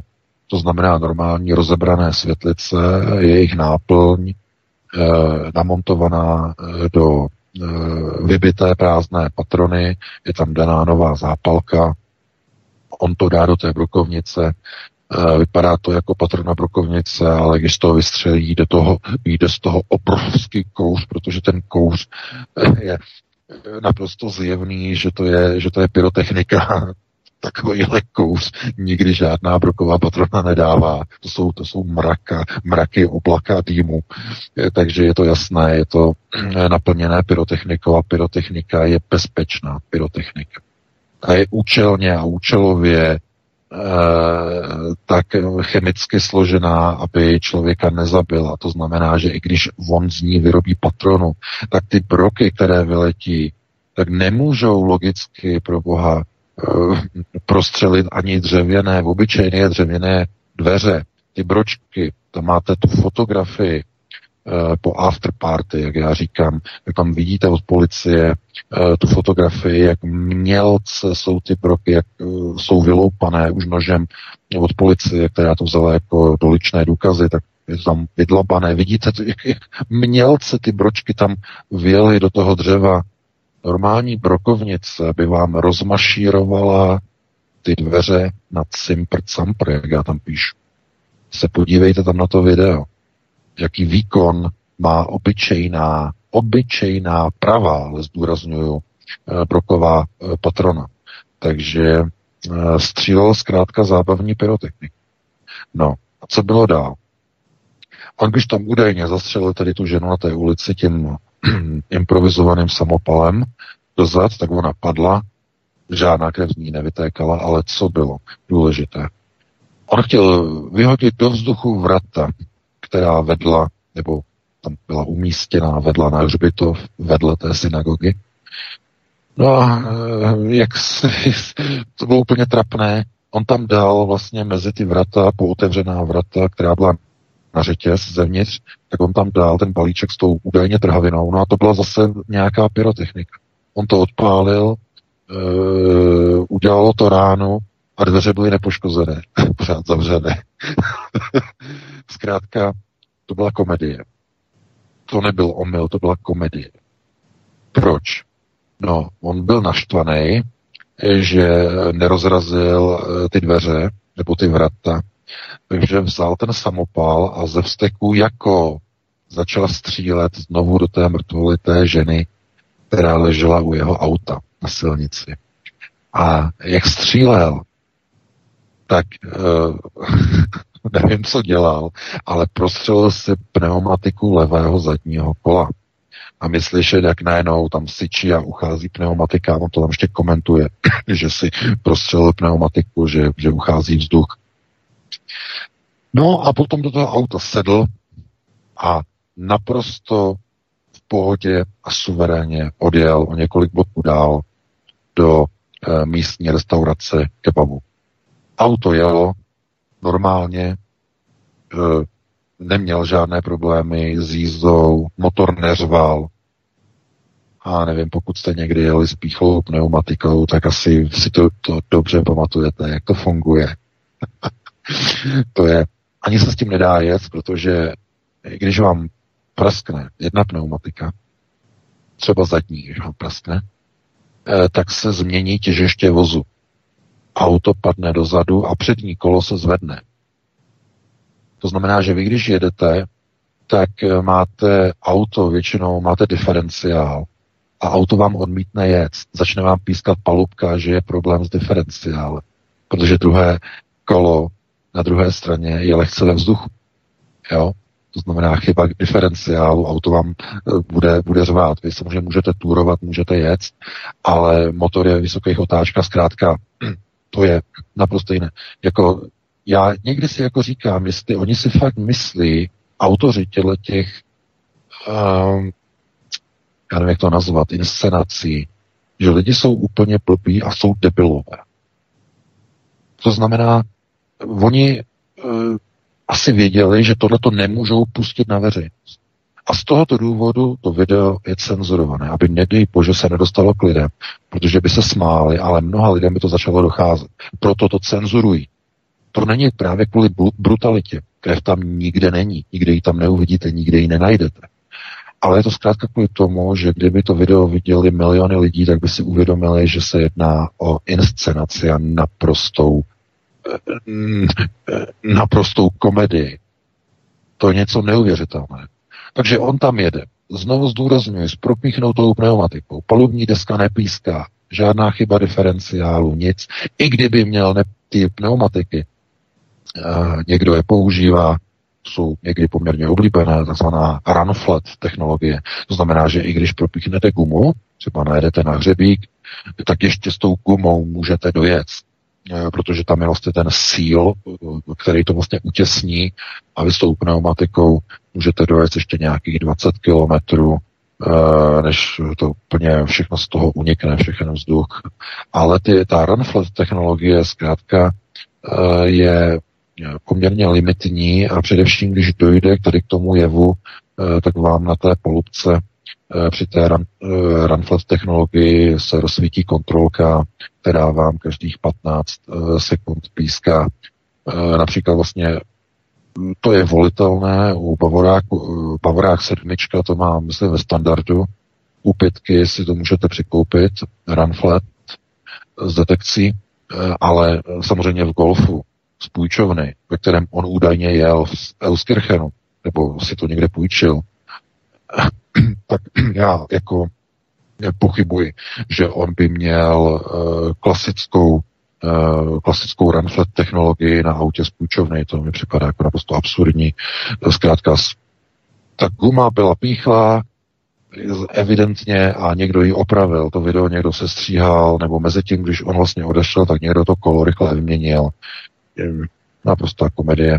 To jako nemá vůbec jako nějakou relevanci. On tam potom přijde do toho restaurantu, do toho uh, kebab shopu, zastřelí tam toho malíře, on tam do něho střílí několik dávek, uh, poprvé to z pistole, uh, potom třikrát, on se vrátí, vezme si brokovnici, vrátí se do kebab shopu a třikrát do něho ještě vystřelí z té mizerné petardové brokovnice na zábavní pyrotechniku. On střílí. Uh, tlaková vlna z té brokovnice vychází, je to vidět, jak ta cedulka, žlutá cedulka na zdi, jak tam nadskakuje uh, vlastně ten proud vzduchu z té brokovnice nadzvedne tu cedulku, spadne dolů, nadzvedne, spadne dolů. Takže vychází z toho plyny, ale prosím vás, na té zdi vzadu, ta brokovnice má rozptyl samozřejmě. Obrovský rozptyl. E, když má ještě takovou krátkou hlaveň, jako měl, se o to podívejte, to je krátká hlaveň. Takže ten rozptyl bude enormní, nebo musel by být enormní. No a na zdi vzadu není nic, tam je červená zeď natřená červenou barvou a pod tím je bílá vomítka. Kdyby vystřelil, tak tam bude tolik fleků, bílejch fleků od šrapnelu, od těch z brokovnice, že to ani slepej to nepřehlede, není tam nic. On ani ten, ani eh, to tričko toho údajně mrtvého malíře za tím automatem s tou Coca-Colou. Nic, není roztrhané od brokovnice. Ježíš Maria, pro boha lidi, tak fakt opravdu běžte někdy, já nevím, jestli je to možné v protektorátní republice si jít zastřílet eh, na střelnici, když nemáte zbrojní pas. Já teď nevím, uh, Vítku, jestli je to možné u vás. Uh, v Americe, jo, samozřejmě to jde pod dozorem. Ale tak si to vyzkoušejte střelbu z brokovnice, vemte si tričko a vystřelte do něho. No, a dostanete odpověď na to, proč já říkám, že to je celé zinscenované nesmysl. Víte, oni využívají toho, že lidé se v tom tom nevyznají, že lidé nikdy nestříleli ze střelné zbraně, nebo většina Evropanů nikdy nestřílela ze zbraně jakékoliv, maximálně někdy v dětství ze vzduchovky, to je tak asi maximum. A uh, oni si zkrátka myslí, že tohle to všechno jako projde A víte, proč to projde? Projde to, protože to video je cenzurované úplně všude. Kdokoliv ho někam zavěsí, tak je smazané okamžitě. Takže najde se jenom na pár webech. Eh, my jsme ho také scháněli velice dlouho, nakonec eh, jsme ho získali a teď si vzpomínám, že musím poděkovat panu Cyrilovi, eh, který nám to video zaslal. Tak panu Cyrilovi já děkuji, jsem mu slíbil, že mu poděkuji, takže mu děkuji tady tou cestou, to video jsme od něho dostali, takže moc za něj děkujeme. No ale jinak všude je zkrátka cenzurované. No, takže lidé se k tomu nedostanou a jim to stačí. Znamená, když to lidé neuvidí, tak víte, co stačí? Jim stačí, že ovládají mainstreamová média, která budou říkat, a byl to terorista, a zabil tam dva lidi, a bylo to strašné, a všichni jsou z toho, uh, že terorismus musíme se semknout. Zase znova, musíme se semknout. Jako jo. Tohle to už je úplně jak pro tupé ovce, pro tupé ovčany. Já říkám, tupí gojové, Eh, kteří nerozumí a nechápou, že eh, v tom videu, on, já, když, já když se na něho dívám, na toho uh, Sebastiana uh, Peliota, tak uh, on má on má typické jako uh, židovské rysy. Jako jo. On sice jako vypadá, že holohlavý, ale ten nos a tohle to všechno, e, jako mně připadá, jako že má židovský původ. No a objevilo se tady na německé alternativě, že jeho rodiče, že, jsou, že mají židovský, židovský původ, e, což by tedy ukazovalo na další provokaci, na další chucpe.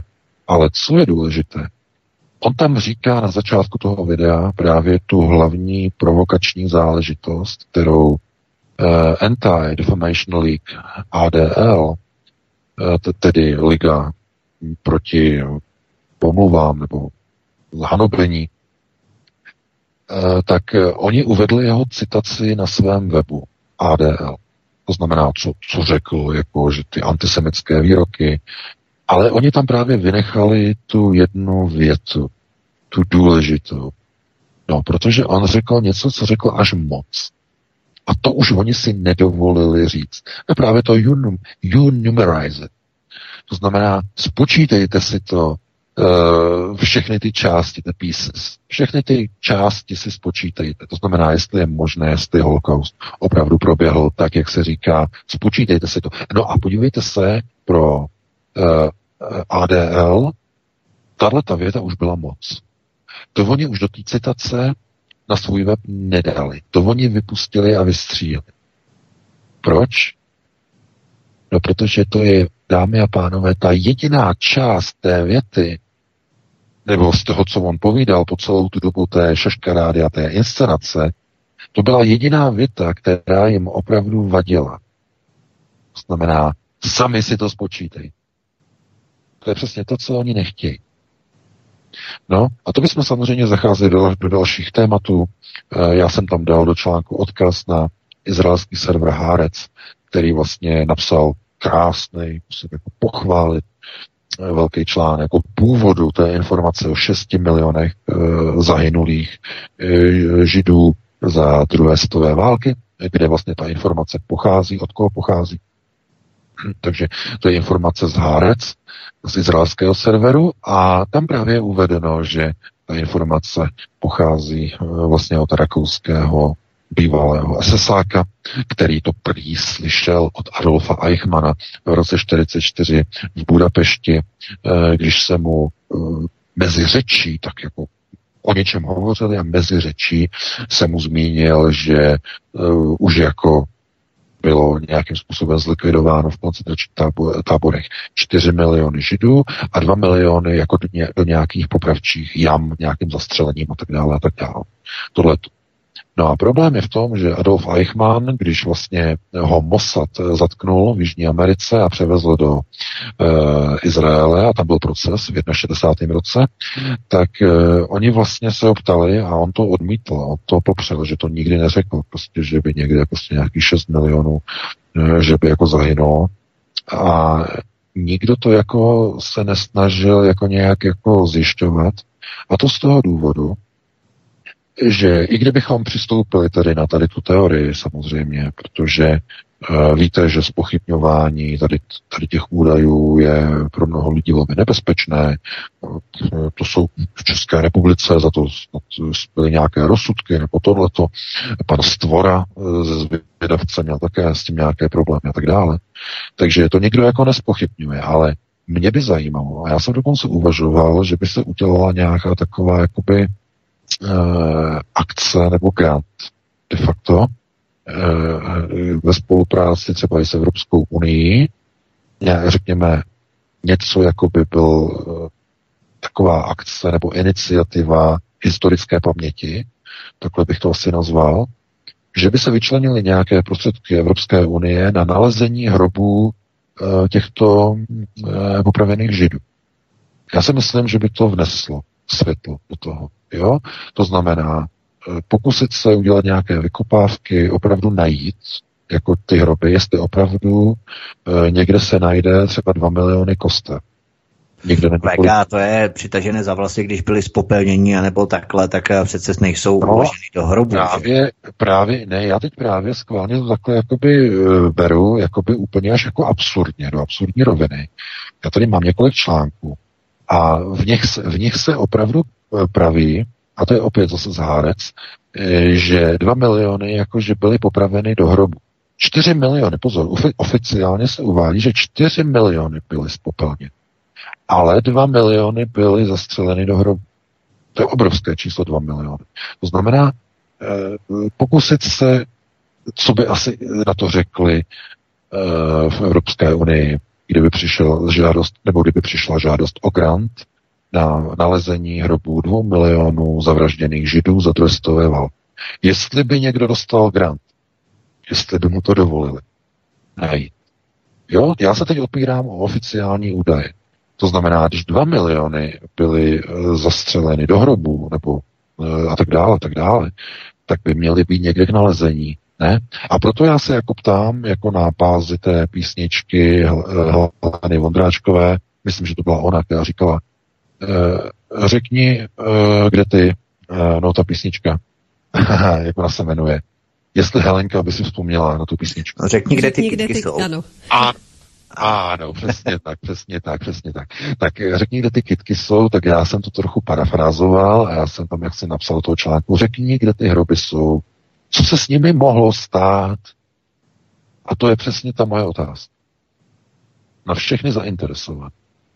To znamená, jestliže v oficiálních dokumentech, eh, a to jsou dokumenty, eh, izraelské dokumenty, jejich vlastní, které uvádějí, číslo 6 milionů je rozděleno na dvě části.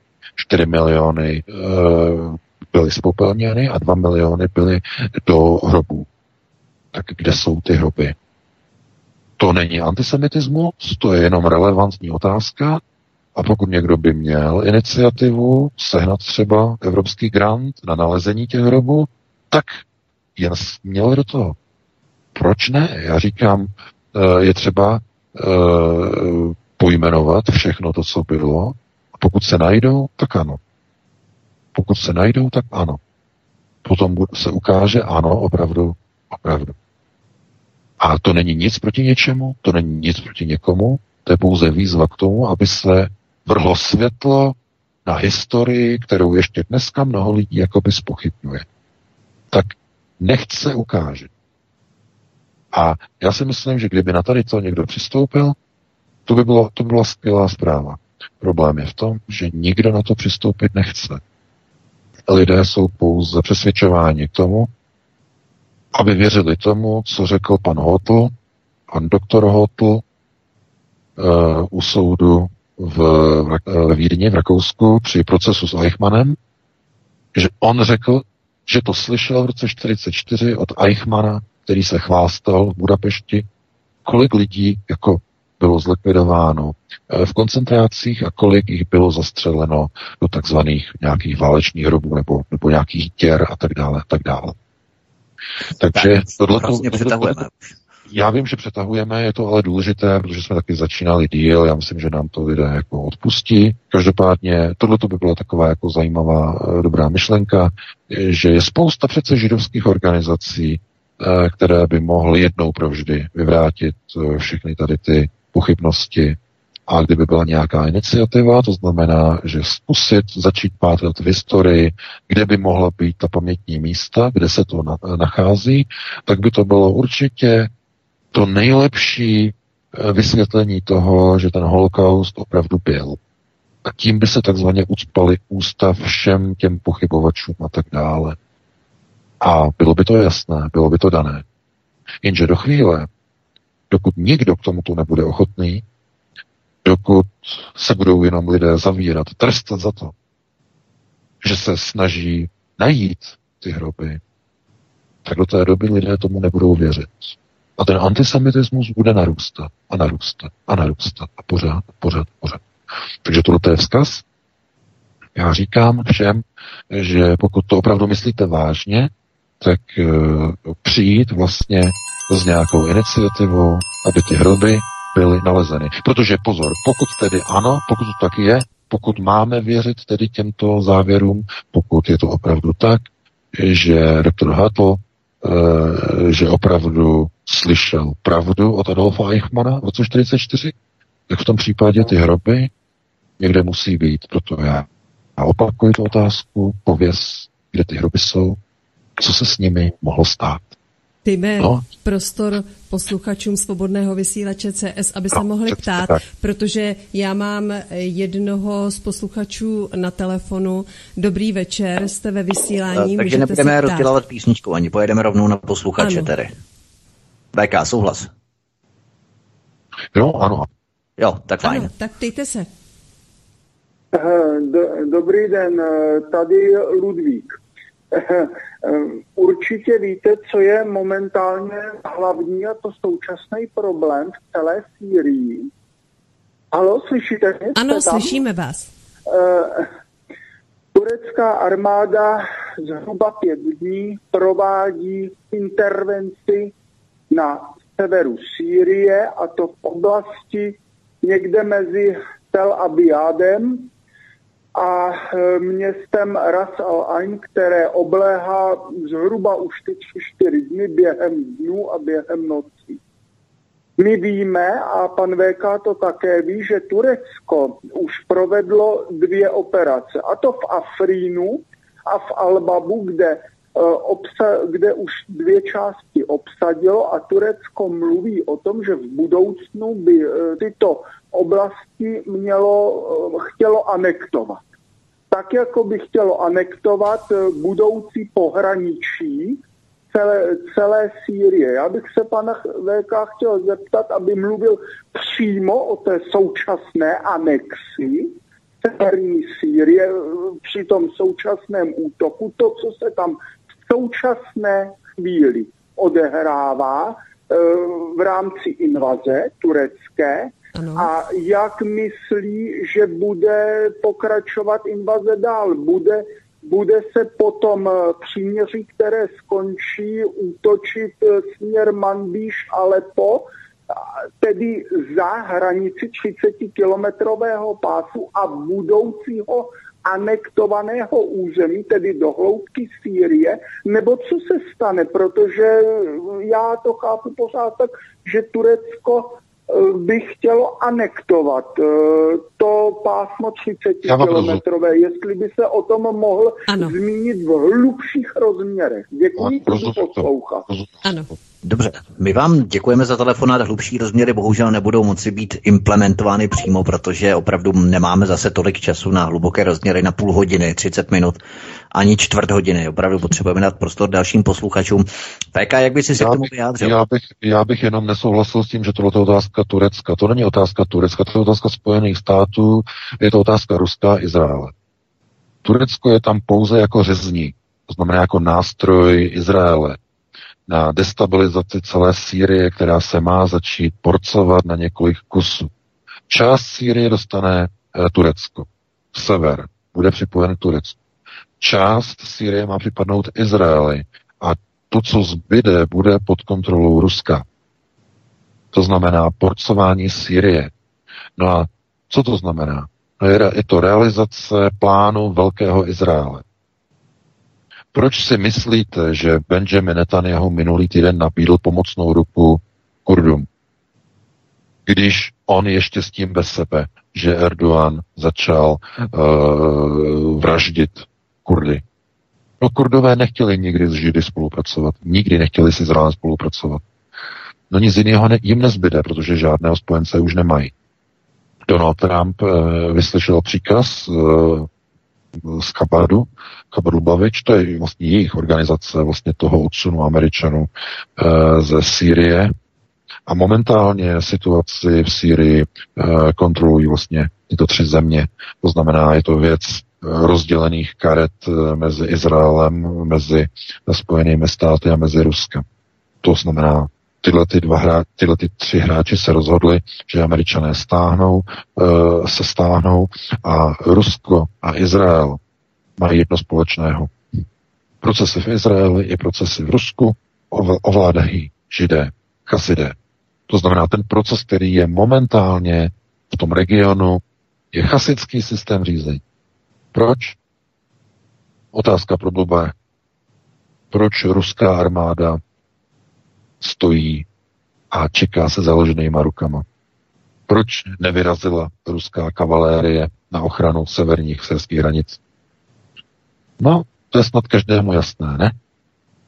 Doufám teda, že to je jasné, že to nemusím ještě elaborovat a roz, rozkládat, ještě rozklíčovávat. To už bychom byli opravdu jako u nějakých v první třídě. Takže eh, je to, je to koncept, a ten koncept je daný a problém je v tom, že došlo k tomu, před čím uh, Hafiz Asad, otec Bašara Asada, varoval už v 70. letech. Jestliže, jestliže Sýrie se někdy dostane do situace, že nebude schopna bránit sam, sama sebe, to znamená, nebude mít silnou armádu, tak se Sýrie rozpadne. To bylo proroctví Hafize Asada protože on říkal, že jediný, jako na koho se bude moci Sýrie obrátit, budou pouze země, které budou pod židovským vedením.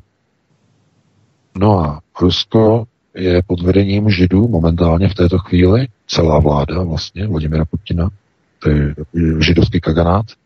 A co se týče uh, Izraele, to je to samé. Akorát tam jsou trochu jiné procesy, protože tam eh, je velký vliv sionistů, kteří usilují ale o stejné v této chvíli, stejné teze jako chasidé. Aby to bylo ještě více komplikované pro Goje, aby to ještě více nepochopili. Protože cílem je ukotvení Velkého Izraele, roz, eh, rozrůstání Izraele do hranic Velkého Izraele. A kdo nejvíce těmto plánům vadí? No je to Irán a iránské gardy, které jsou dislokovány na jihu Sýrie, nedaleko Golanských výšin. To znamená, kdo proti ním má v budoucnu bojovat? Kurdové. Kurdové. To znamená, že Izrael se snaží udělat dohodu s Kurdy. Kurdové dostanou opět jako blbý něco slíbeno, jestli bude splněno, s otazníkem. Už američané jim slíbili něco a nesplnili. Takže budou bojovat proti iránským gardám, proti Iráncům. Asad ten eh, zkrátka eh, hledá nějaké své vlastní ukotvení a nemá vůbec sílu na to, aby udržel celistvost Sýrie. Na to nemá zkrátka sílu, na to nemá ani armádu, která je zdecimovaná po osmi letech občanské války. Takže eh, co bude probíhat teď momentálně, je to, že tam eh, teď žádné příměří tam dokonce ani nefunguje. Já jsem teď četl před chvíli, že tam stále probíhají přestřelky na severu Syrie, že příměří není respektováno. Už je to na servery, už je to na spravodajských médiích, že příměří není respektováno. No tak to je hotovo, to je vymalováno.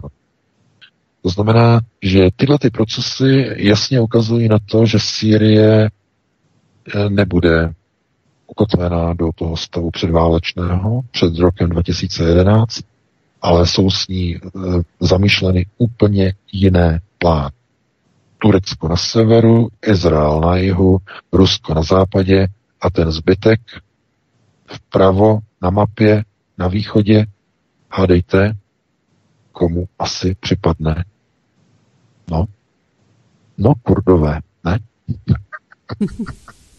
kteří vytvoří sílu. Mohu dát vytvoří prostor sílu.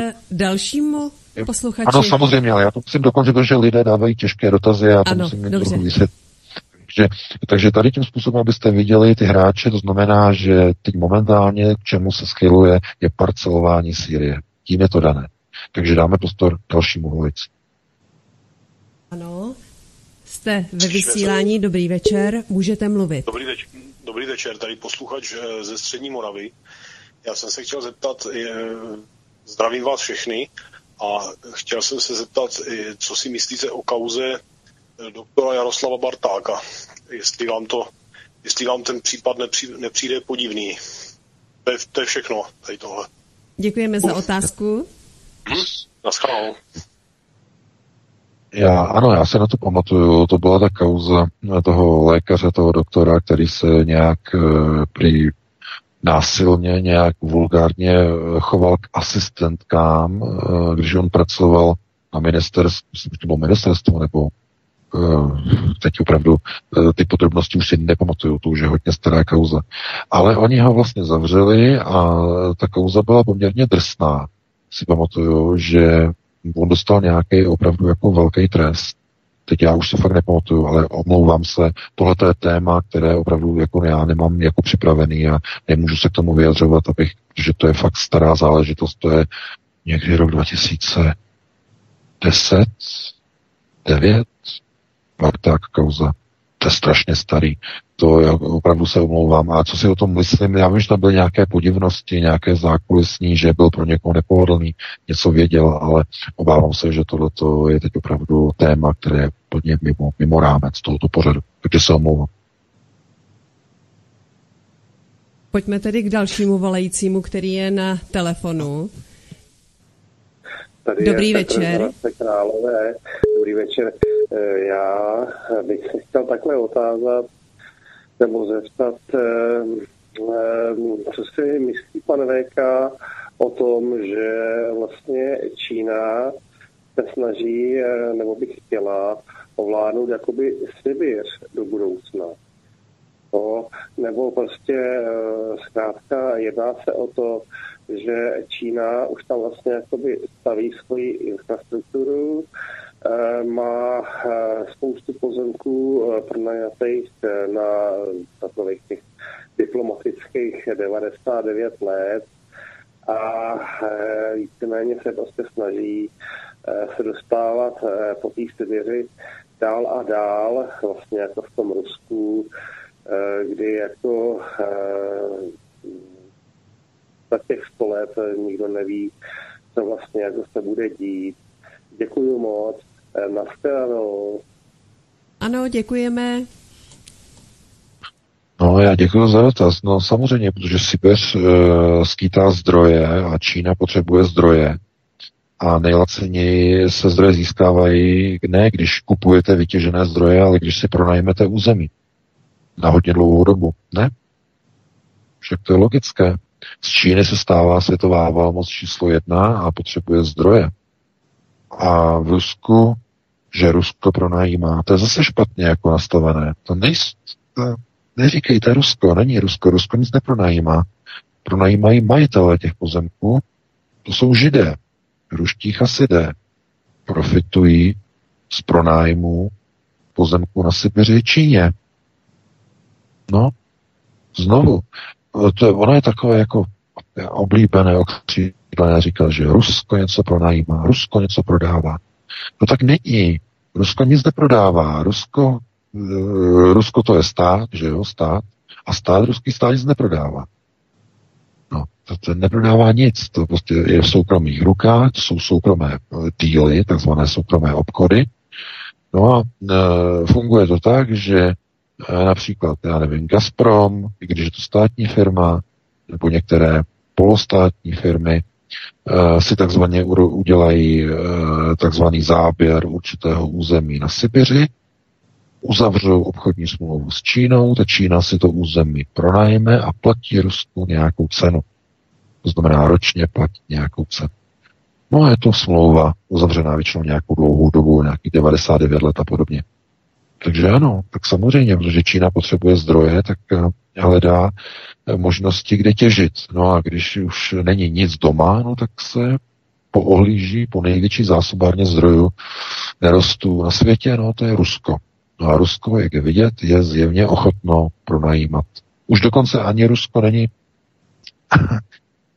jako že by prodávalo aspoň zdroje, to znamená, že by prodávalo už vytěžené třeba nerosty, zpracované nerosty, Eh, a vůbec už to ani Rusko nedělá. Rusko už jenom pronajímá území. Tady máte území a dělejte si na něm 99 let, co chcete. No a eh, víte, jak tady to naposledy někdo, jak to fungovalo? No přesně takhle vznikaly e, těžební společnosti v Saudské Arábii v 50. letech. Saudové místo toho, aby si nakoupili vlastní těžební e, stroje a vlastní ropné vrty a tohleto, tak uh, pozvali uh, americké uh, magnáty. Jedním z nich byl uh, J. Paul Getty. J. Paul Getty byl první americký miliardář, který uh, si pronajal těžební pozemky v, v Saudské Arábii. No, takhle to Saudská Arábie dělala celou dobu. Prosím vás, to až v posledních letech, už někdy po roce 2003, 2004 začali Saudové těžit eh, vlastními silami, jinak tam normálně těží eh, cizí americké společnosti, britské společnosti a tak dále. To znamená, to jsou území, která jsou pronajatá. No a e, smlouvy jsou ale nastavené dobře tím způsobem, že oni z toho dostávají arabové velké části těch zisků, takže na tom jako netrpí, ale Eh, ani Saudská Arábie jako netěží úplně sama, jako by někdo řekl, že toto je státní uh, těžební společnost. Ta největší těžební společnost, která tam vlastně je, to je ta státní saudsko-arabská společnost Aramco, tak společnost Aramco je sice státní, je to ale pozor, je to důležité zdůraznit. Aramco je zpracovatel ropy, rafinérie. Není to těžař. Aramco. To je důležité ty těžební klejmy mají zahraniční společnosti v Saudské Arábii. aby to bylo ještě více komplikované. A bohužel zdá se, že Rusko jde tady tou cestou, to znamená, eh, bude tedy brát peníze z čínské těžby, Čína zaplatí všechno, těžební zdroje, všechno a Rusko bude inkasovat. Možná je to motivované tou myšlenkou, že Rusko napodobí saudsko-arabský model. To znamená, my nebudeme dělat nic, my to pronajmeme a budeme inkasovat jako Arabové inkasují z saudsko-arabské ropy, když ji těží teda cizí společnost. Jestli to vyjde zrovna u Číňanů, kteří mají trochu jiné biznesové chápání, neuvažují jako Arabové, uvažují úplně jinak, tak nevím, mně to připadá trochu jako bezpečnostní hrozba pro Rusko ve střednědobém horizontu minimálně ale každopádně já nemůžu hradit Rusku ani ruské vládě. Oni se rozhodli jít tady tou cestou, já to nepovažuji za šťastné, ale oni zřejmě proto mají nějaká čísla, nějaké podklady. Kdyby to chtěli těžit vlastními silami, asi by to stalo obrovské peníze, které nemají, které musí dávat především do zbrojení, zejména teď ve chvíli, kdy došlo e, k zneplatnění a k odstoupení od smlouvy ANF, to znamená, Rusko má limitní zdroje finanční a tak eh, tady to je zřejmě asi nejlepší řešení pro Rusko v této chvíli. Takže dáme prostor dalšímu volající. Ano, do studia se dovolala další posluchačka. Dobrý večer. Dobrý večer, tady Jelenka. Já jsem se chtěla zeptat pana VK. Eh, pan Veka říká, že eh, sionisti taky usilují o vytvoření velkého Izraele. Eh, hlavně město bude Jeruzalém a mají tam vystavět nový chrám. A mě by zajímalo, proč o to sionisti usilují, když podle jejich proroctví má být tohleto zničený. A pokud jako by to připadá takový jako marná práce. A proč Eh, když teda tohle bude zničený, tak eh, kde potom oni budou mít uh, nějaký centrum řízení? Jo, protože um, si myslím, ne nějaký hlavní město, ale nějaká organizace třeba, která to bude zastřešovat všechno, tohle ten, to, to světové řízení. To je všechno, děkuju. Děkujeme za otázku. Tak, taky zdravíme Lenku. VK to asi už doufám, že to nebude na dlouho. nebude to na dlouho, já už, jsem, já už jsem o tom několikrát hovořil a dokonce jsem se o tom i psal, já teď nevím přesně. Ale znovu to zopakuji. Uh, Tohle to je přesah, který už není do tady toho pořadu. To je právě v těch knihách mojich. To znamená, jsou takzvané iterace, časové iterace. Uh, oni vědí, že se musí stát nějaká událost, aby se stala událost následující. Je to takzvaný efekt motylých křídel, butterfly efekt. Je to, to je eh, postulát eh, z kvantové fyziky. Na to opravdu nemáme čas. Izrael musí být eh, a Jeruzalém zničen, aby mohla nastat očekávaná výslednice, výsledný vektor vedoucí k naplnění proroctví. Do toho nezapojujte teď logiku, to je kvantová teorie. To znamená, oni vědí, že to musí proběhnout. Proto to je ten posunutý obraz na zdi, o kterém já hovořím v úvodu nové knihy. Posunutý obraz na zdi. To je přesně ono. Jo? Takže nemáme na to čas opravdu, toto je velmi komplexní téma. Součást toho proroctví je jasně daná, ty kroky jsou jasně dané a všechno tomu vlastně směřuje. To znamená, sionisté usilují o naplnění talmudického proroctví, které musí být přesně do důsledku naplněno, aby bylo splněno výsledné uh, umístění jejich pozice uh, v oblasti, řekněme, ano, světového řízení. Takže takhle bych to uzavřel a dáme prostě dalšímu volající, pokud mám. Ano. Další hovor tu máme, můžete se nám představit, jste ve vysílání. Dobrý večer. Tady M.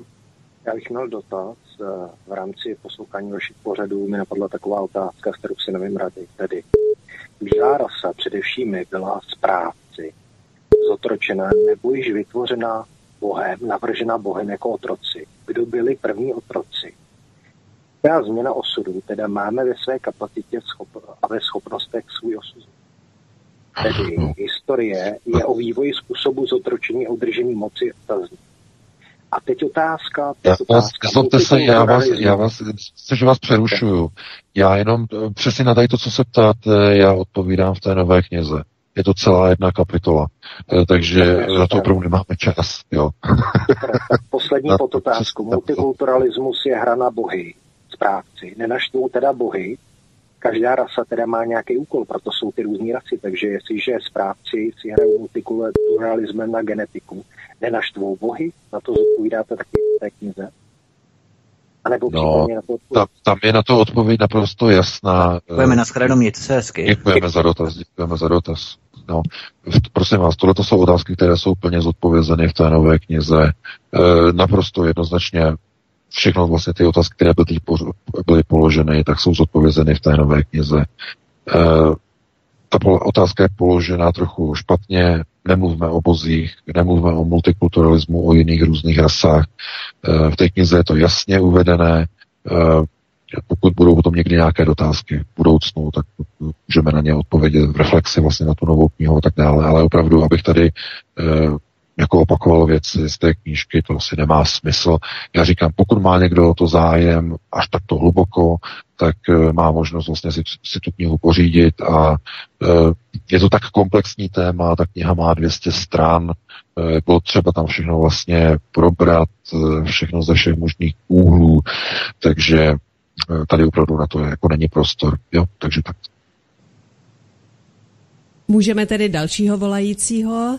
Jste ve studiu, dobrý večer, můžete mluvit. Dobrý, dobrý večer, Petr z telefonu, zdravím všechny. Já nemám žádnou složitou otázku, jenom bych měl nějakou technickou korekci. Eh, tam ta eh, trefná asociace mezi těmi údajnými dvou, dvoumi miliony hrobů a tou písní, tak tam bych chtěl říct, že tu píseň naspívala paní Marie Rotrová a jmenuje se Řekni, kde ty kitky jsou, nicméně v tom eh, nějakým posledním refrénu je taky, kde taky, ty, kde ty hroby, hroby jsou. jsou. Takže to je jenom taková technická. To je všechno. Mějte se hezky. Děkujeme. No, no, no, paní Rotrová, no. ty české zpěvačky přímo tam, takže ano, ano, je to, je to přesně tak, no, jako to asociace mě hned napadla, jako jo, že to je z té písničky, takže eh, naprosto klasicky, no.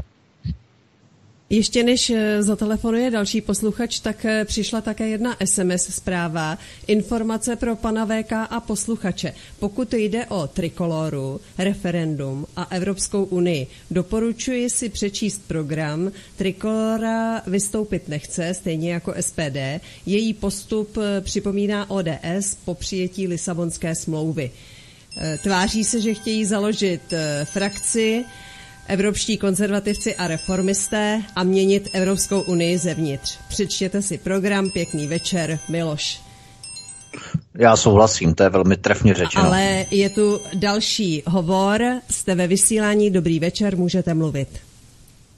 Dobrý večer, já se chci zeptat na tého Ježíše, jestli mám napsat Ježíškovi, nebo... to je nějaká recese, ne? Nebo... Asi recese a rovnou vypadl, ale máme dalšího volajícího. Ne, já se chci zeptat na ne. tého Ježíše. Není to zřejmě recese, no. No, Ježíš přijde 24. prosince. Tak, dáme dalšího posluchače. Ano. Teď nevím, další posluchač zatím zavěsil, tak počkáme, než nám vytočí telefonní číslo. Jdeme se modlit, až nám zavolá znovu toho Ježíše. Ano, až nám zavolá opravdovou otázku, protože je posledních pár minut a to je opravdu příležitost pro vás, posluchače Svobodného vysílače CS. Tak, teď vypadá, že někdo ano, zvoní, nebo to jsem mi zvoní v uších. Opravdu ne, zvoní. Tak, jste ve vysílání, můžete se ptát. Dobrý večer.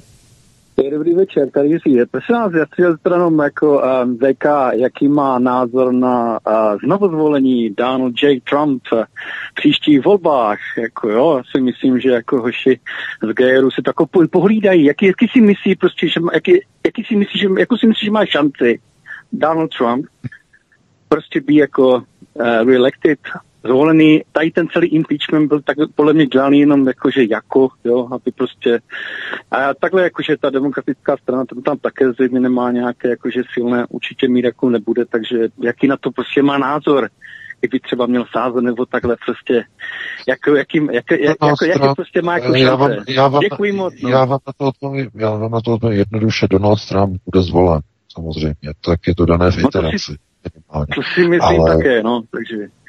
Ale jak říkám... Dobře, děkujeme, mějte se krásně. Naschranou. Jenom, jenom chci říct, jenom chci říct jednu důležitou věc, že uh, existují, vlastně já to píšu i v, to, v té nové knize, myslím, no, myslím, že si nepamatuju ani, ale uh, takzvané iterační body, to jsou vlastně události, které mění chod dějin a jsou to drobnosti. Nejsou to třeba vyhrané války, uh, nebo já nevím, nějaké události, které byste očekávali, že se třeba někdo narodil. A tím, že se narodil, tak se změnil chod událostí. Ne, ne, ne. Ty iterační body jsou tak drobné, jako třeba, že někdo vstane z postele jinou nohou, než vstává normálně. E, tak vznikne iterační zlom. Jenom kvůli tomu. To znamená, to je ta kvantová úroveň. Řeknu jenom příklad. Určitě jste někdy v životě, vy, co nás posloucháte, se dostali do situace, že jste měli nějakou nehodu. E, někam jste lezli, někam jste spadli a jen tak, tak těsně jste se třeba ne, ne třeba e, hlavou nenarazili na nějaký ostrý předmět. A nebo jen tak, tak jste třeba vybrali rovnováhu a nespadli jste z okna při mytí oken. To, to znamená takové ty náhody, kdy si říkáte, no to bylo těsně a takhle. To jsou právě ty takzvané iterační zlomy. Tohle, když se vám stane a dopadne to dobře, tak máte obrovské štěstí, protože v té druhé iteraci časoprostoru jste právě se zřítila, nebo zřítili. Ale nevíte o to. Ale pozor, je to umístěno ve vašem mozku, ve vašem nevědomí. To je právě ta záhada nevědomí, o kterém já vlastně píšu v té nové knize, eh, kdy eh, člověk má v mozku informace, o kterých ví, že jednoznačně je nezažil. Ale staly se na kvantové úrovni. To znamená, že eh, to, že momentálně je iterace nastavená tak, že Donald Trump bude zvolen, neplatí úplně pro všechny z nás. Někteří z nás budou v iteraci, kde Donald Trump nebude zvolen. A pokud teď vám, vás to úplně šokuje, říká si, to je, to, to, to, teď tomu nerozumím, No, to je právě to, co je tak velmi těžké na pochopení na kvantové fyzice a na takzvaných superpozici. To znamená superpoziční paradox. No, vím, že probírat tady to téma by bylo hodně komplikované, nad tím mají problém eh, se zamýšlet i mnozí fyzici, mnozí vědci, snaží se to jakoby ukotvit do nějakého rámce našeho fyzikálního světa. Každopádně eh, člověk je vystaven eh, několika, řekněme, iteračním podnětům, které se mohou naplnit úplně jiným způsobem, než se očekává. Každopádně Donald Trump eh, nemá žádného konkurenta momentálně teď ve Spojených státech. Takže mus, byl by ohrožen pouze v jedné jediné situaci, v jedné jediné chvíli. Kdy by proti němu byla nasazena jako protikandidátka žena pokud by byla, a teď nemluvíme o Hillary Clinton, jako jo, to ne, ale žena. Pokud bude nastavena žena proti němu, tak uh, on prohraje volby. Tak je to dané. Uh, pokud bude proti němu kandidovat muž, a to je jedno, jestli to bude Joe Biden, který je zatížený korupčními skandály na Ukrajině, to je úplně jedno, nebo to bude někdo jiný, tak zkrátka demokraté nemají šanci. Donald Trump vyhraje volby. No, e, takhle bychom to tedy, tady to téma uzavřeli a pustili bychom do vysílání ještě někoho, pokud ano, někoho dalšího máme, posluchače, který Ano, já bych, jenom, já bych jenom s dovolením doplnil, že nemíme okna sami, ale na tuto činnost si zjednejme někoho jiného, třeba tchýni. Myslím, že s oběma interacemi, nebude, iteracemi nebudeme mít uh, žádný problém. Tak uh, dáme dalšího posluchače. Jste ve vysílání, dobrý večer. Dobrý večer, tady Honza. Já bych se rád zeptal pana VK ohledně eh, tři cesty úniků. Podzem, ten jasný, do vesmíru víceméně jasný. A ohledně singularity. Já si ještě umím docela dobře představit, jakým způsobem to vědomí v té neuronové síti bude fungovat. Ale vy tam říkáte nesmrtelnost potom toho vědomí. No já, když o tom přemýšlím, já si říkám, že to je hodně ale limitovaný potom tou technikou, kde to vědomí bude uložený. Ať už z hlediska napájení, že jo, musí tam být nějaký zdroj napájení, uh, z principu entropie všechno se postupně rozpadá, jako ten čip může vydržet rok, dva, ale přece nevydrží 50 nebo 100 let. Takže si myslím, že ta údajná nesmrtelnost není zas na tak dlouho. Kdo by se o ty stroje vlastně staral, když bychom se všichni dostali stroje. naším vědomí do těch strojů? Stroje by se zase o nás pátro starali, jo? Stroje. Zase stroje. Znovu, já musím zdůraznit jednu věc. Vy se díváte na filmy z Hollywoodu a vy si neuvědomujete, že se díváte na programovací videa. Oni vám to všechno říkají dopředu. Film Prometheus, rok 2012, říkají vám, kdo je stvořitel člověka. Znovu, e, Terminátor, říkají vám, kdo e, převezme výrobu těchto strojů, které obsluhují stroje, inteligence, která je ve strojích. To znamená, stroje opravují stroje. E, díváte se... Na, Přesně tak, takže to jsou právě tady ty, tady ty momenty, na které jako lidstvo je připravováno z mnoha úhlů a z mnoha pohledů, jenom jako člověk e, to nevnímá úplně až do těch e, samotných důsledků. No, takže tak. Dobře, no ale v tu chvíli ty stroje potom nás stejně vypnou. Potom proč by nás udržovali při vědomí? Jako co by z toho měli? No to... Tak vám děkujeme, ještě další. Ne, ne, ne, ne, já na tady to musím odpovědět. Na tady to ne, ne, ne, já, já záměrně nechávám tento já... telefonát ze Švédska, ne, já... aby jsme se... No jistě, já děkuju, mě to také stačí, nechám prostor Jasně. dalšímu. Mějte se hezky. Já jenom chci říct, tak, že, na tady ten, že, že ty stroje, že někoho vypnou, je odpovězeno právě v té nové knize. Je to kapitola o takzvaném hexatestu. E, stroje vás nevypnou. Stroje budete vy. Stroje nevypnou stroje. Člověk nevypne člověka. To je hexatest. Máte to v té nové knize. Znovu bych to mohl tady citovat. Já říkám proč, k čemu bych to opakoval.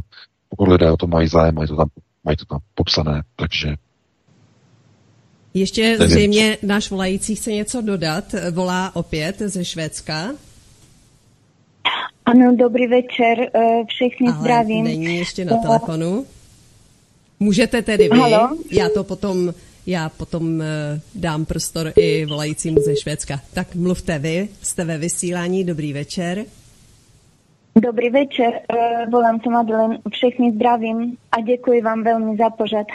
Um, chcem len dodať k, tej migrácii, že vo Švedsku napríklad tento týždeň, jenom v pondeli, uh, byli tri bombové útoky a doteraz uh, boli, bolo 37 bombových útokov za tento rok.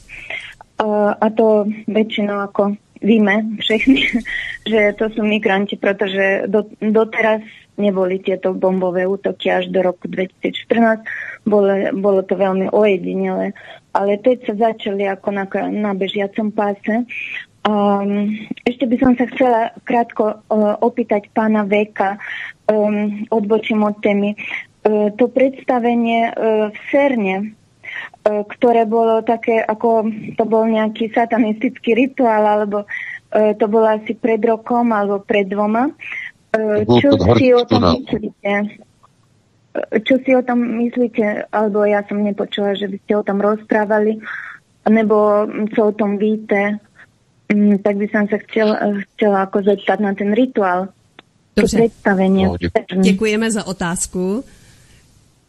To bylo představení, to nebyl CERN, to bylo, sice to bylo ve Švýcarsku, a nebyl to CERN, ale bylo, bylo to otevírání, slavnostní otevírání Godhardského tunelu, eh, kde bylo představení se satanistickými symboly. Máme o tom článek na Aeronetu. Ne jeden, dokonce několik. A e, samozřejmě to je znova, je tam odkaz na ty věci, o kterých já píšu v té nové knize. no, znova. E, protože celý ten rituál byl okultní. Okultní charakter. Byl tam zobrazený Lucifer, to znamená pál, padlý anděl, byl tam pastýř, e, byl tam světlonož, to znamená archetypy těchto těch typů. No a to všechno, co tam bylo vlastně zobrazováno, tak někomu to připadalo jako propagace nějakého satanismu a tak dále. A to není satanismus. Uh, byl tam uh, uh, vlastně ten model onoho Bafometa, jako zlý hlava, tohleto, a marály vlastně to divadlo. No ale tohleto jako nejsou satanistické symboly nebo nějaké vyznávání satanismu, i když také samozřejmě ty symboly se používají, ale uh, to jsou, to jsou, je to, jsou teze vysílání signálů, vzkazů, teze uh, globalistů, protože toto je součástí kapaly, kapalistické představy. No a samozřejmě, že tunel otevírání tunelu, to je samozřejmě symbol spojení světu, průchod světu. No a někdo si třeba řekne, že proč zrovna jako takový tunel, proč takové parády u toho. No, no je to také kvůli tomu, že ten tunel totiž bude mít také jiný účel, než jenom kvůli tomu, aby tam jezdili vlaky. I jiný účel. Ale na to nemáme teď čas, aby jsme o tom hovořili, protože jsme zač- za- za- spadli úplně do jiného tématu. Eh, dáme prostor dalšímu volajícímu, pokud ano. tedy máme. Ano, já poprosím, aby naše posluchačka zavěsila, protože na drátě máme ještě eh, dalšího volajícího. Jak už jsem říkala, je to volající ze Švédska, eh, který chtěl ještě připomenout nějaké informace k tomu, na co se ptal. Dejme mu tedy poslední prostor. Jste ve vysílání, můžete se ptát. Ne, ztratil se nám už. Oni totiž, jak vysí za sebou na drátě několik lidí najednou, protože telefon je úplně zahlcen. Tak máme ne. možná jiné. Je to jiný telefonát, dobře tedy, tak na závěr to bude úplně jiný volající. Jste ve vysílání, můžete se ptát. Prosím? jsem ve vysílání. Ano, jste ve vysílání. Ano. Ano. Hezký večer. Aha, dobrý. Tady Dagmar Moravy. Uh, mám takové otázky. Uh, teď v Praze se pořádá každý podzim Signál Festival. je to takové jako blikání se světýlkama, promítání světel na kostely a tak. Eh, co si o tom myslíte? Já jsem měla takový divný pocit, že jsou to nějaké eh, podvědomé jako působení na mysl a tak. To je jedna otázka. A pak jsem si chtěla zeptat... Máme jen pár minut. Ano, tak jsem se chtěla zeptat, jestli, nebo názor, já uh, jsem četla knihu uh, Pavla Štajgra, je to jako, um, to je křesťan uh, protestantského směru, uh, charizmati, no, charizmatického nebo uh, takové jako novodobé novozákonní a on napsal knihu Zápas o duši, pak vydával časopis a vlastně rozebírá tam proroctví uh, ze zjevení a z Daniela a vlastně uh, je to psáno už v letech někdy 8, 8, 80. nebo 90. letech a je to vlastně, vede to k tomu uh, že už se tvořila Evropská unie v té době a uh, má to vlastně podle toho proroctví dopadnout tak, že vznikne novodobá římská říše. Jestli o tom něco víte, nebo jestli to tak vidíte taky. To by Děkujeme. asi zatím bylo vše. Děkujeme za poslední ano. dotaz. No, to je všechno strašně komplikovaný. No a zase. A, Prom, a už zase to, tak máš světelný signál, já ti hodím světelný signál, VK, jednal se o Prahu a nějaký festival. No jasně, ale prostě já tady zase slyším zase nějaký zvuky, no. Aha, tak máš se zvukový signál dokonce.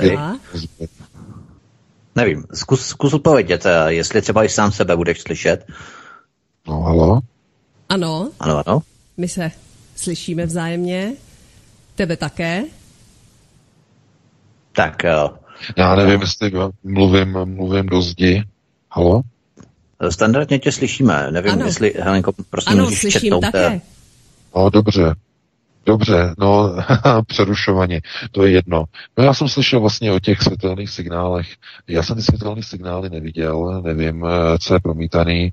Důležité je taky si zjistit, eh, jaká organizace to dělá, jestli to náhodou není zase nějaká pouliční performance, aby se vytáhly peníze takzvaně z rozpočtu na městě, magistrát, jo, taky důležité, protože dneska jako se dělají různé akce, různé věci, jak prostě získat peníze na nějaké záležitosti od magistrátu. Každopádně by se musel zjistit, jaké to byly obrazce, co to bylo, jestli k tomu hrála nějaká hudba, jestli tam byly pokusy o vysílání nějakých takzvaných grafotomů, případně zvukových audiotomů. Takhle na dálku já to nedokážu říct. jako to by musel být nějaký odkaz. Takže bohužel na to nelze přímo úplně tak přesně odpovědět. Takže e, máme 22 hodin, já teda e, předpokládám, že nemáme dalšího nikoho na telefonu, takže já bych se rozloučil. Máme celkem rozloučil. 14 lidí čekajících na dovolání se a jednoho máme ještě na telefonu v tuto chvíli. Tak, no, tak je na vás, vezmem... jestli je poslední otázka. Může být poslední otázka, Může no, být. pokud to Bude něco stručnějšího, protože další studio čeká, takže Dobře. něco stručnějšího. Uvidíme. Tak, pokud je stručná, můžete hovořit, jste ve vysílání. Dobrý Ano. večer. Dobrý večer. Eh, Chtěl jsem se zeptat, eh, jestli tejto eh, ten případ toho židovského národa není vlastně o sebeobětování a spíš jde o to jako chápat, že jestli je to tak, že oni se potřebují obětovat cizíma rukama, oni to nemůžou udělat sami a to k tomu směřují, směřují všechny věci. Děkujeme za otázku. Děkujeme za, děkujeme za otázku. Já na to pán se ptá přesně na ty věci, které jsou v té knize zvláštní. Tam to všechno najdete, tam přesně je dáno vlastně, jaká je úloha, proč je židovský národ vyvolený, to je přesně v té knize, jaký je jejich úkol, jaký je jejich účel, o co usilují. To je všechno tam uvedené. Na to opravdu nemáme čas tady to rozebírat v našem pořadu. Já bych to teda ukončil. Máme minutu po 22. hodině. Já se tedy rozloučím s tebou, Vítku, i s tebou, Helenko. Doufám teda, že dneska jsme lidem poskytli nějaké zajímavé, aspoň minimálně nějaké zajímavé informace. No a pokud budete mít náladu a chuť, tak se uslyšíme opět za týden po 19. hodině v pátek. Opět probereme aktuální témata z domova i ze světa. Do té doby vám přeji krásný týden, krásný víkend, no a pro tuto chvíli i krásnou dobrou noc. Já se také připojuji rozloučení, mějte se všichni krásně, děkujeme vám za přízeň, že nás posloucháte, že nám voláte, že nás i sdílíte na sociální sítě. Budeme rádi, když tak budete činit i nadále. A zdraví vás Vítek od mikrofonu, děkuji Helenko za vysílání, to VK za informace vám, milí posluchači, za přízeň a i za to, že se k nám připojíte i příští pátek po 19. hodině. No a samozřejmě sledujte program i svobodného vysílače, protože pro vás chystáme poutavé, zajímavé, inspirativní a podnětné pořady i během příštího týdne vysíláme 24 hodin denně. Takže to by bylo všechno. Děkuji, mějte se krásně, hezký víkend, případně dobrou noc, případně další poslech dalších pořadů svobodného vysílače. Těším se opět na slyšenou příště. Hezký večer. A jako tečka na závěr také mé poděkování jak tobě VK, tak tobě Vítku a samozřejmě vám všem posluchačům Svobodného vysílače CS, i těm, kteří v tuto chvíli neslyšeli, protože během vysílání z důvodu technických problémů neměli tu možnost a uslyší nás až z archivu. Mějte se hezky a naslyšenou.